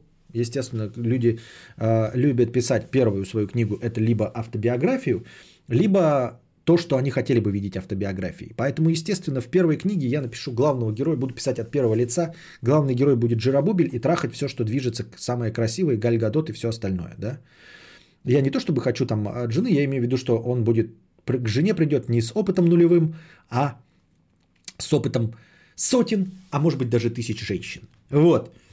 И его будут любить женщины, обожать женщины. Вот. Они будут по нему тащиться, при первом же знакомстве будут его хотеть. Но жиробубелем он будет, потому что я буду списывать его с себя.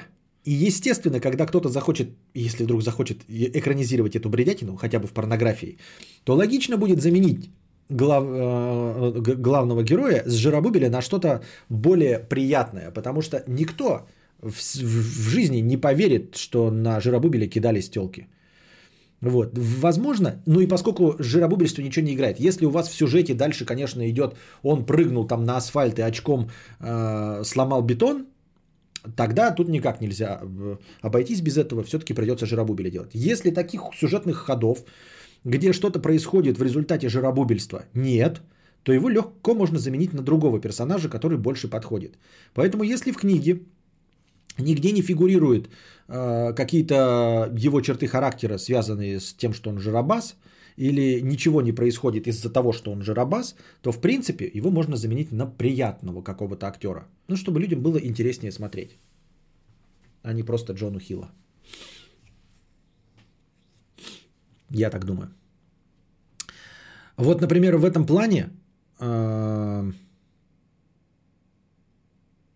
есть кинофильм, экранизация Стивена Кинга, опять-таки.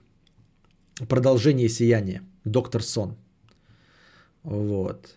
Там маленькую девочку играет негритянка. Хотя в книге она не негритянка, а итало-американка. Ну как, итало-американка уже в, в хуй знает каком поколении, поэтому выглядящая абсолютно как белая. Ну, потому что итальянцы вообще, в принципе, считаются формально белыми. Но просто если мы, например, на какую-нибудь в деревеньку на Сицилии заедем, может быть, нам покажется, что они больше на арабов похожи. Но, тем не менее, э, по большей части относящиеся к белой расе. Вот. А в кинофильме она афроамериканка. Чтобы что, зачем и почему они так сделали? Потому что могли.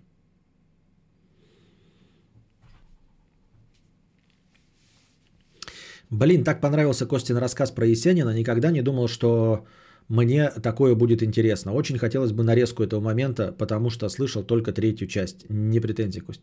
Да, наверное, я тоже думал, там же легко вырезать просто большим одним куском и выложить это отдельными роликами. Ну, как нарезки. Наверное, надо сделать так про Пушкина и про Есенина.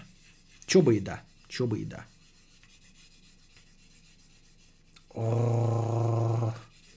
Давайте еще 4 минуты поотвечаю на ваши интересные вопросы и на трех часах закончим. Лимонов Убер. Да, ну что мы можем сказать? Я уже ответил на то, что на вопрос про литературу я не читал ничего. Морган Фриман в «Побеге из Шоушенка», а в книге он ирландец. Да, но это тоже не играет никакой Ну там помимо того, что у него, наверное, акцент какой-то есть, который описан. А так, по большей части, ничто в сюжете не обусловлено тем, что он ирландец. Поэтому его заменили. И кто может пожаловаться? Вот кто сейчас, спустя годы, может пожаловаться на фильм «Побег из Шоушенка», находящийся на топе Э, всех фильмов за всю историю человечества, что на МДБ, что и на Кинопоиске, что и, наверное, на других площадках других. Ну, разве что в Болливуде, может быть, кто-нибудь другой.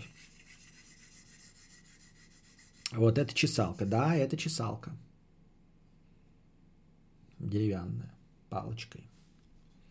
Надо наклейку содрать, чтобы вы не видели. Потому что эту чесалку можно купить где угодно. А вот наклеечка мне не заплатила ничего. Хотя могла бы. Хотя бы чесалку бесплатно предоставить. Сюжет «Метро 2033» по роману почти никак не относится к игре. Ну, игра это немножко другое. Там игра-то такая была, как бы, когда и вообще, как называется, э, экранизация, а это как и, и графикация, а она очень часто довольно слабо следует сюжету какой-нибудь э, книги первоисточника, да. Вспомним э, эталонный, всеми любимый всеми любимую игру Дюна. Или Дюна 2000 на Sega Mega Drive. Это была стратегия. Так там присутствовала фракция, которой нету в, в книге. Придуманная фракция вообще. Ну и что ты можешь там в сюжете? Просто э, персонажи, какие-то названия, сеттинг берешь оттуда и все. И в игре тоже так же. Сделать игру из полноценного романа, наверное, очень сложно. Ну как вот делать? Ты же стреляешь, бежишь, что-то стреляешь. В книге ты гораздо больше событий. Экранизировать это одно, а вот. Саперный копчик отправил 1 евро. Я бы согласилась, мудрец, но именно в данном случае, если он не жиробаса, красивый и привыкший к физическим нагрузкам крепкий мужчина, то у него и не будет проблем с сердцем, которые и стали, между прочим, завязкой всей истории. А главное, героиня, там все равно Милфа, за которой приятно следить. А, ну так я об этом же и сказал. Ты не, не, не согласилась, а как раз таки согласилась со мной. Я же и сказал, что персонажа нужно оставлять таким, какой он есть, если он в таком виде на что-то влияет, на сюжетные ходы. И ты описываешь, что он реально влияет на сюжетный ход. Именно его лишний вес стал причиной проблем с сердцем. И сложно поверить, что подтянутый там спортивный мужчина будет испытывать такие же проблемы. С тобой согласен, значит неплохо и неправильно подобранный. Но вот побег из Шоушенка – это пример того, что можно заменить и все будет хорошо. Может быть, надо было тогда в истории поменять не на сердечную болезнь, ну, не сердечную болезнь взять, а какую-то другую – с которой может столкнуться абсолютно любой человек, а не, рез... а не только страдающий избытком веса, излишками веса. Вот. Я сознательно не говорю про пример, который я привел, доктор Сон, но в нем тоже есть проблемы. Вот.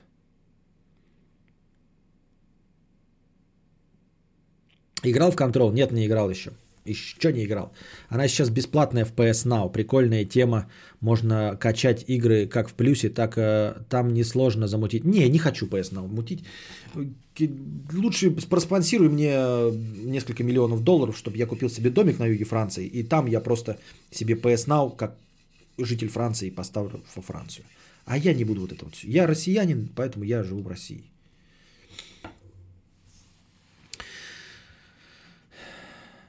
Кстати, по вопросу, у нас в Киеве закрыли метро, ограничение на 10 людей в одной единице наземного транспорта. Это не слишком ли радикальные меры, если очевидно, что не весь же город на удаленке? А, я не знаю. Ну, честно говоря, вот то есть типа ставится на две чаши весов вот возможность заболеть или э, неудобство всех жителей. Я не знаю, вот и что из этого выбрать. Поэтому я и не в политике. И в такие моменты радуешься, что не ты принимаешь это решение. И что не тебя будут в этом всем обвинять. А, а если отпустить и пропустить всех, да, и все заболеют, сказать, что ты не принимал э, никаких мер, вот как быть? Я не знаю. Но мне странным кажется ограничение на 10 людей в одной единице наземного транспорта. Как за этим следить? То есть еще должен специальный человек на проходной пускать, типа подсчитывать, то есть лишний сидеть бациллочлен, грубо говоря, э, лишний, лишний элемент риска – я не знаю, может быть, у вас постоянно ходят, находятся кондукторы, там, может, там можно считать. Ну тогда смотри, это все равно довольно сложно, потому что вот все хотят куда-то поехать, например, да, а, и стоят на остановке бабки, и ты запустил 10 эм, бабок, а 11 не пустил, да, она же тебя с говном съест, ёптать. Она же тебе проклятие будет, блядь, присылать. Она же тебе в открытую дверку харкнет в лицо. Она может быть уже зараженная такая. Вот ты меня, сука, не пустил. Да чтоб ты сдох, мразотина и прямо такая дверки закрывается, а тебе Харкотина прямо в ебасосину летит. Понимаешь? А если еще здоровые мужики будут какие-то там, типа, да ну-ка иди нахуй отсюда, бабка, я что, одиннадцатым пойду, я залезаю, а ты иди в очко отсюда. То есть э, просто огромное пространство для конфликта, бесконечное пространство для конфликта людей постсоветского пространства.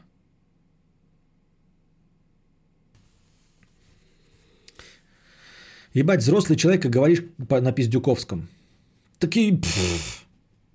Такие... Ну, я на этом живу, Глеба. Глеба, я на этом живу. А ты мне рассказываешь, ну? Говорил бы на своем бумерском и смотрел бы меня один только этот. Лев Гнев.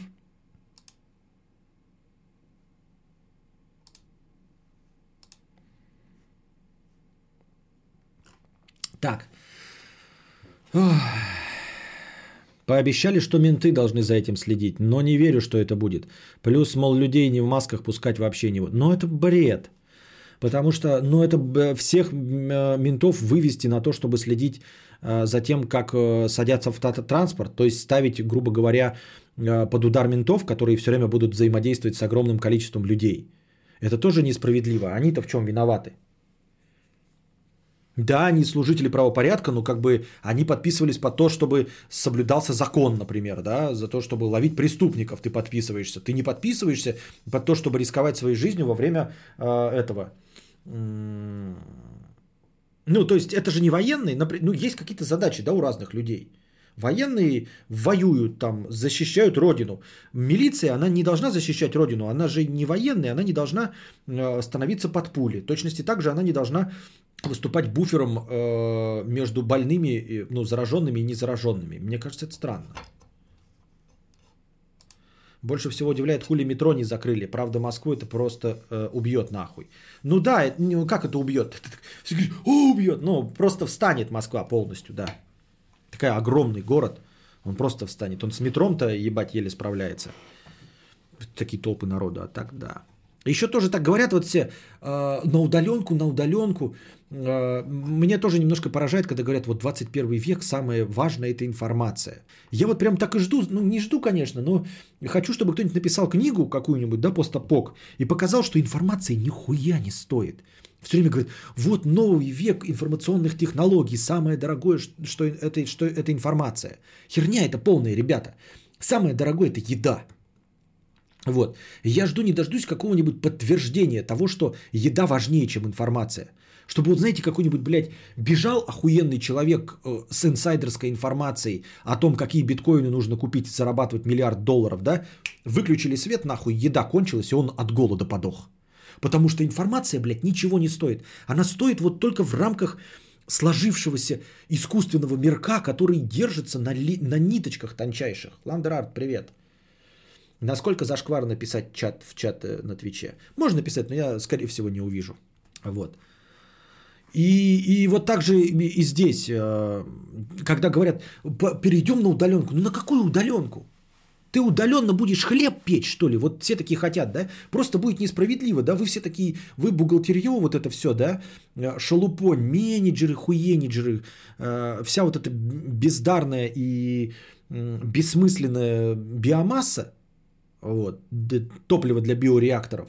Ой, мы можем работать удаленно, будем на своем макбуке сидеть и печатать, блядь. И вот я жду не дождусь, когда э, пекарь скажет такой, ах ты сука в розовой рубашке с напомаженной бородой. Значит, ты удаленно на макбуке работаешь, блядь. Я тоже буду удаленно. Придет домой и будет хлеб себе печь дома. У меня вот хлебопечка есть. А ты обоссышь, блядь, э, с выбритыми висками и с выбритой полоской, блядь, на брови. Будешь сосать хуй за гаражами. Знаешь, почему будешь за гаражами хуй от гопников сосать? Потому что милиция тоже на удаленке решила. Понимаете, полиция такая, бля, а мы что, левые что ли? Я тоже на удаленке. И вся полиция будет сидеть дома. И не на удаленке будет только гопники и ты, блядь, со своим макбуком нахуй. Пойдешь за хлебом, а хлебный закрыт. Потому что пекарь на удаленке, блядь. Понимаешь? Ты пойдешь в магазин в азбуку вкуса или в какую-то еще, блядь, залупень, а там продавцы тоже на удаленке решить. Они тебе, блядь, тебе на кассе будет написано, блядь. Мы на удаленке. Звоните нам в WhatsApp, блядь. Мы решим все ваши вопросы по WhatsApp. И тебя там проконсультируют, сколько стоит мясо, сколько стоит йогурт, блядь, сколько стоят твои любимые мюсли, где они лежат на полках. Только магазин закрыт, потому что охрана тоже на удаленке и магазин на удаленке, и вообще в магазине ничего нет, потому что и подвозчик продуктов тоже на удаленке работает. Газелист, он решил на удаленке посидеть. Он сидит сейчас за рулем своего, блядь, Logitech GG29 и играет в Truck Simulator 2, потому что он, блядь, на удаленке. И посмотрим, как эти все хуесосы на удаленке смогут жить, когда все перейдут на удаленку. По-настоящему. Я вот поражаюсь. У нас мир завязан на физических вещах, на том, что физически должно работать. Не может, блядь, инженер, который управляет э, электростанцией, работать на удаленке. Пекарь не может на удаленке. Врач свой пускай тоже на удаленке. Приедешь ты, блядь, э, ебаный хуила, блядь, с аппендицитом, да, он такой, ну, вы знаете, я на удаленке, так что доставай нож, я тебе, блядь, буду сейчас по дискорду рассказывать, куда что резать. Левее, левее. Ли... А, блядь, забыли. Скальпель. Кто там есть у нас? А, вот, а там, значит, тоже экранчик висит от айпада и этот помощник его тоже. Я тоже на удаленке. А, понятно. Ну, значит, вы сами тогда скальпель обработаете спир- спиртиком. А, спиртика нет. Раскупили все, все торгаши на удаленке. Ну, тогда так режьте. Да, левее, левее. Глубже, глубже. Ага, ага. Вот так. Писинг пауза. Нажал на паузу, ушел, блядь. Все же на удаленке, ебать. Что это такое вообще? И главное, что если кто-то может на удаленке, остальным-то несправедливо. И вы понимаете, что я-то вообще, блядь, всю жизнь на удаленке, как бы, да? И то я вижу вот эту крайнюю степень а, абсурдности и несправедливости, вот этой концепции, когда весь мир будет работать на удаленке. Весь мир сможет работать на удаленке, когда физическим трудом будут заниматься роботы, как в фильме «Моя робот» с Уиллом Смитом. До этого момента нельзя мир перевести на удаленку. У нас сотрудники теперь работают по очереди. Только мне сказали, чтобы каждый день приходил, потому что у меня свой кабинет, и я живу возле работы. Да-да-да. Или потому что ты единственный, кто э, может поддерживать в работоспособном состоянии работу удаленной системы. Понимаете, чтобы поддерживать работу удаленки, ну, чтобы сервер не падал, блядь, если, чтобы бухгалтерши смогли дома сидеть, программист должен находиться на рабочем месте. Или в любой момент должен подбежать, быть не зараженным, потому что он самый главный – он должен быть незараженным. Любая из бухгалтерш заболеет одновременно, да, система продолжит работать без нее, кто-то возьмет на себя ответственность.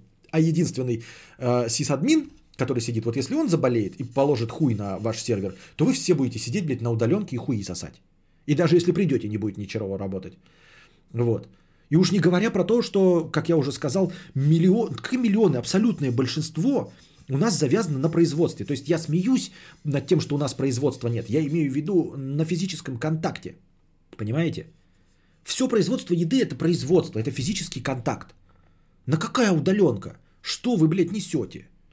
И это я говорю не про нас конкретно. У нас-то как раз таки такой тенденции нет. Я говорю про какие-то вот западные страны, да, э, про вот эти Америки, где там такие, ой, мы там, наше все государство перешло на удаленку. Че ты пиздишь, блядь? Вы перешли на удаленку, потому что есть люди какие-то, которые жертвуют своими интересами ради того, чтобы все общество существовало. Не надо говорить, что ваша страна перешла на удаленку. Это потому что какие-то фермеры, развозчики молока, продуктов, производители всех этих продуктов, пекарни и все остальные продолжают работать. Это потому что курьеры не на удаленке, потому что они довозят до вас продукты вам домой. Вот если курьеры уйдут на удаленку, посмотрим, как вы, что вы, чтобы что, зачем и почему. Я так думаю, мне так кажется.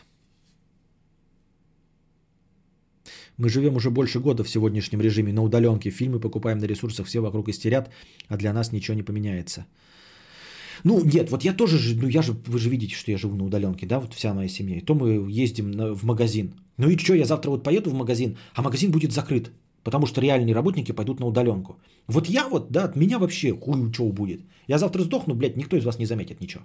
Вообще абсолютно. Ничего не поменяется в мире.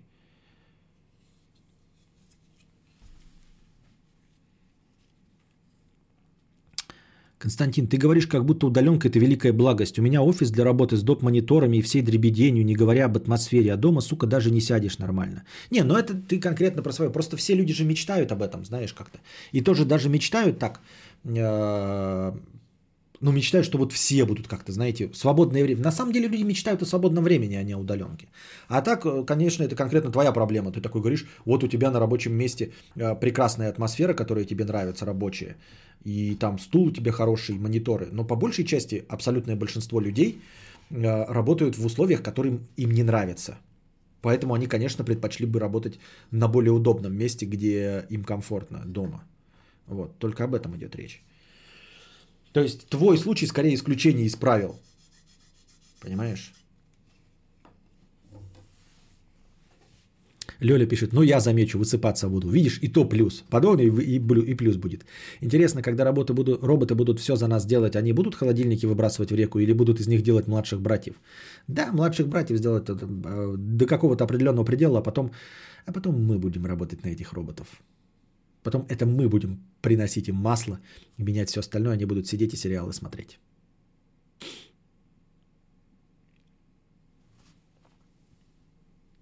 Кинокомпания Paramount Pictures представляет «Программист. Пердатые спасатели». Понятно. Там Paramount Pictures или кто-то перешел уже, типа, а, анонсанул свои фильм, выход своих фильмов на стриминговых сервисах. Но это тоже уже известно, мы об этом говорили, по-моему, или или я не останавливался на этом. Ну, на том, что э, кинокомпании всерьез рассматривают на то, чтобы действительно вот не настал ли момент попробовать э, прокат на стриминговых сервисах раньше, чем в кинотеатрах, потому что кинотеатры закрыты, а денежки-то надо как-то возвращать. Но тут есть одна двояко вогнутая ситуация, которая э, ставит в тупик. Дело в том, что э, потенциально Прокат в кинотеатре может принести любые деньги потенциально. А продажа своего кинофильма, своего продукта стриминговому сервису – это конечная сумма. Смотрите, какая дело. И почему так происходит? Спрашивается, почему нельзя э, прогрессирующую какую-то ставку получить на продаже фильма Netflix? Потому что в Netflix, например, никто не покупает кинофильмы. Все покупают подписку за 9 долларов. И они могут или посмотреть фильм, или не посмотреть фильм. Все. Поэтому Netflix покупает фильм за определенную сумму, конечную. Например, за 300 миллионов долларов купили э, фильм «Ирландец». И вне зависимости от того, сколько раз его послушают, они заплатили и все. И у Мартина Скорцеза есть только 300 миллионов долларов. Но доподлинно известно, что вот они 300, все, он получил свои миллионы долларов. Но не больше. Разово продал и все. Ну, то есть снял для Netflix, но считай, какая разница, если бы он сам снял, а потом продал его Netflix. А прокат в кинотеатре может принести полтора миллиарда, а может и не принести. Понимаете? Если фильм не задастся, то он может принести 60 миллионов долларов и пройдет в минус. Но потенциально все же верят, что у них гениальное кино. Они же продюсеры, они же все просчитали, и спецэффекты использовали, и Ханса Циммера наняли.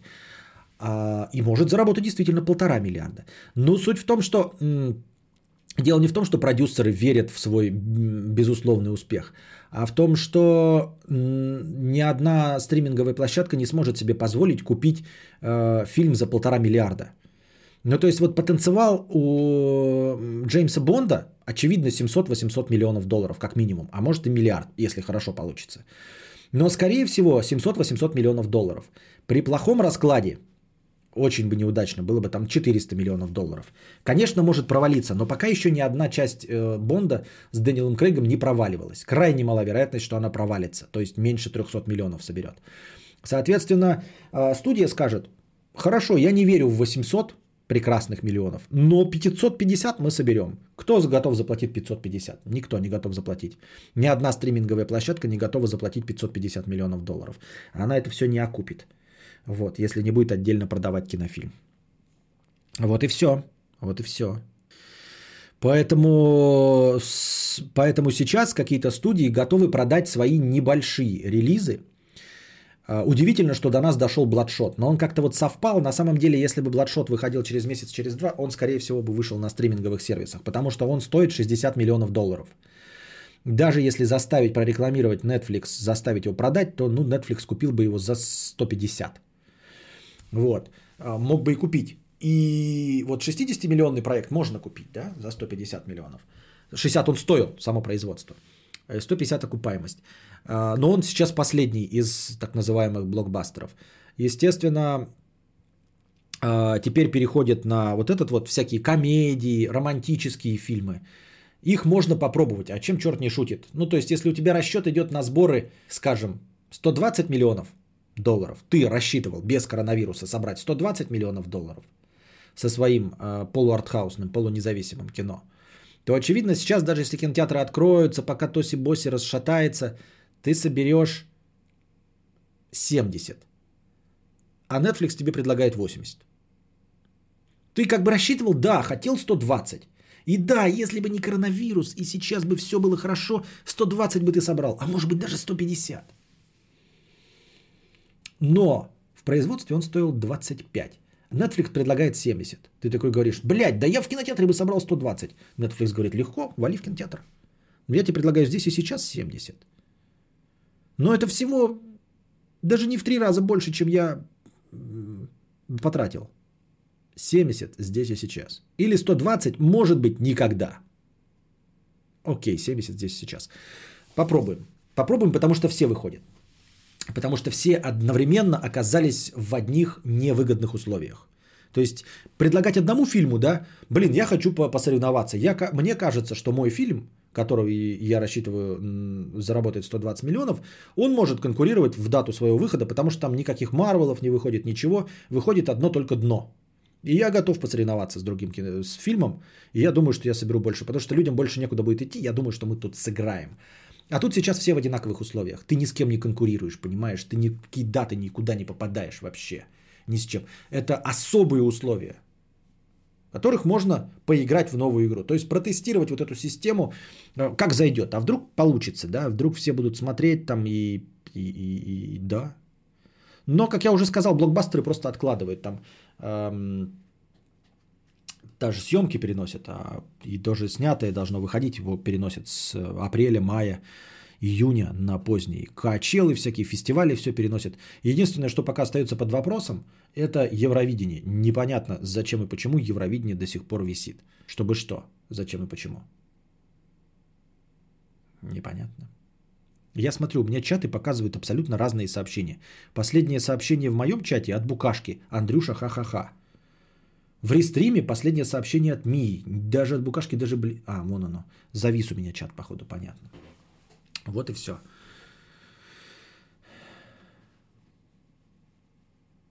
Кинотеатр, да где, где же Щербаков будет кидаться сосисками в людей?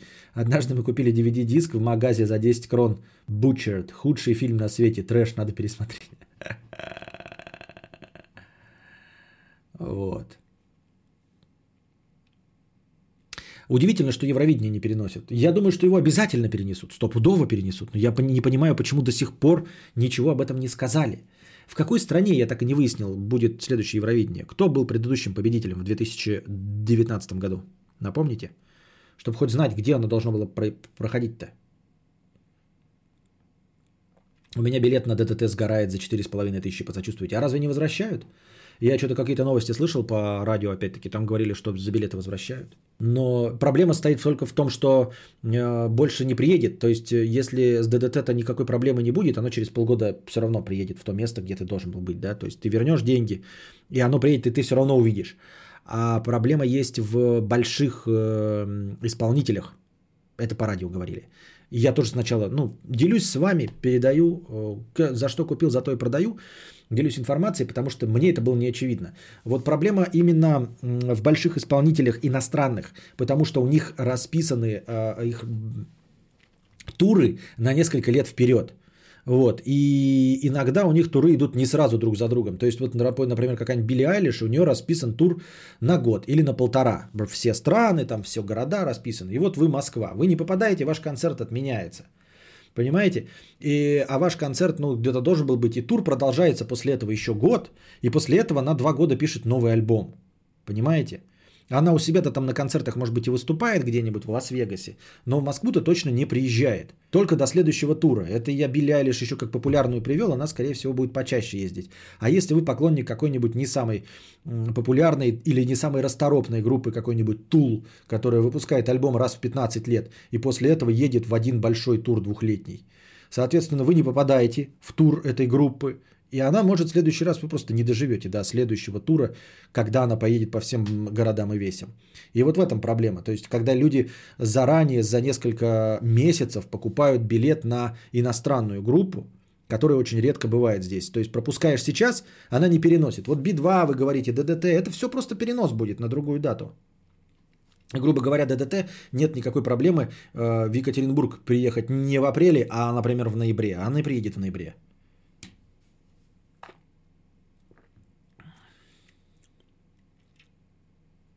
Купил билет на Евровидение, отменят или нет?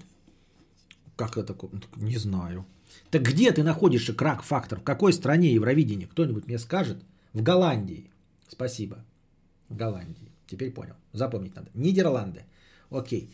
Смотрите, всю сумму отсидели. Я думал, что я не, это, не хватит мне селенок. Хватило селенок. Надеюсь, вам понравился сегодняшний продолжительный подкаст. Ну как не хватило? Раньше-то, конечно, всегда хватало. Просто я думал, что... Видите, есть еще порох в пороховницах. Я даже не стал заговариваться к концу подкаста. 3 часа 20 минут. Как в самом начале. Главное, чтобы темы были. Но сам я не устал. Сам себя не похвалишь, ходишь как обоссанный. Надеюсь, вам понравилось. Приходите завтра. Приносите столько же донатов, как э, Шулюм Петрович из Швеции, чтобы порадовать Константина. Константина Кадавра. Надеюсь, вам понравился сегодняшний подкаст. Деньги вы должны сэкономить, потому что вам их некуда больше тратить. Школы закрыты, ПТУ закрыты. Вот, так что на метро вам ездить тоже скоро будет нельзя. На общественном транспорте не больше 10 человек. Излишков бабок у вас хоть жопой жуй. Приносите, Будем рады вас видеть и завтра. Буду надеяться, что я запущу дневной, как и вчера. Потому что все равно мы же все на удаленке. А если даже не на удаленке, то вы сидите и работаете как будто на удаленке. Поэтому сможете и раньше ворваться на стрим. Я думаю, всем пойдет на пользу. Ну а пока держитесь там. Вам всего доброго, хорошего настроения и здоровья.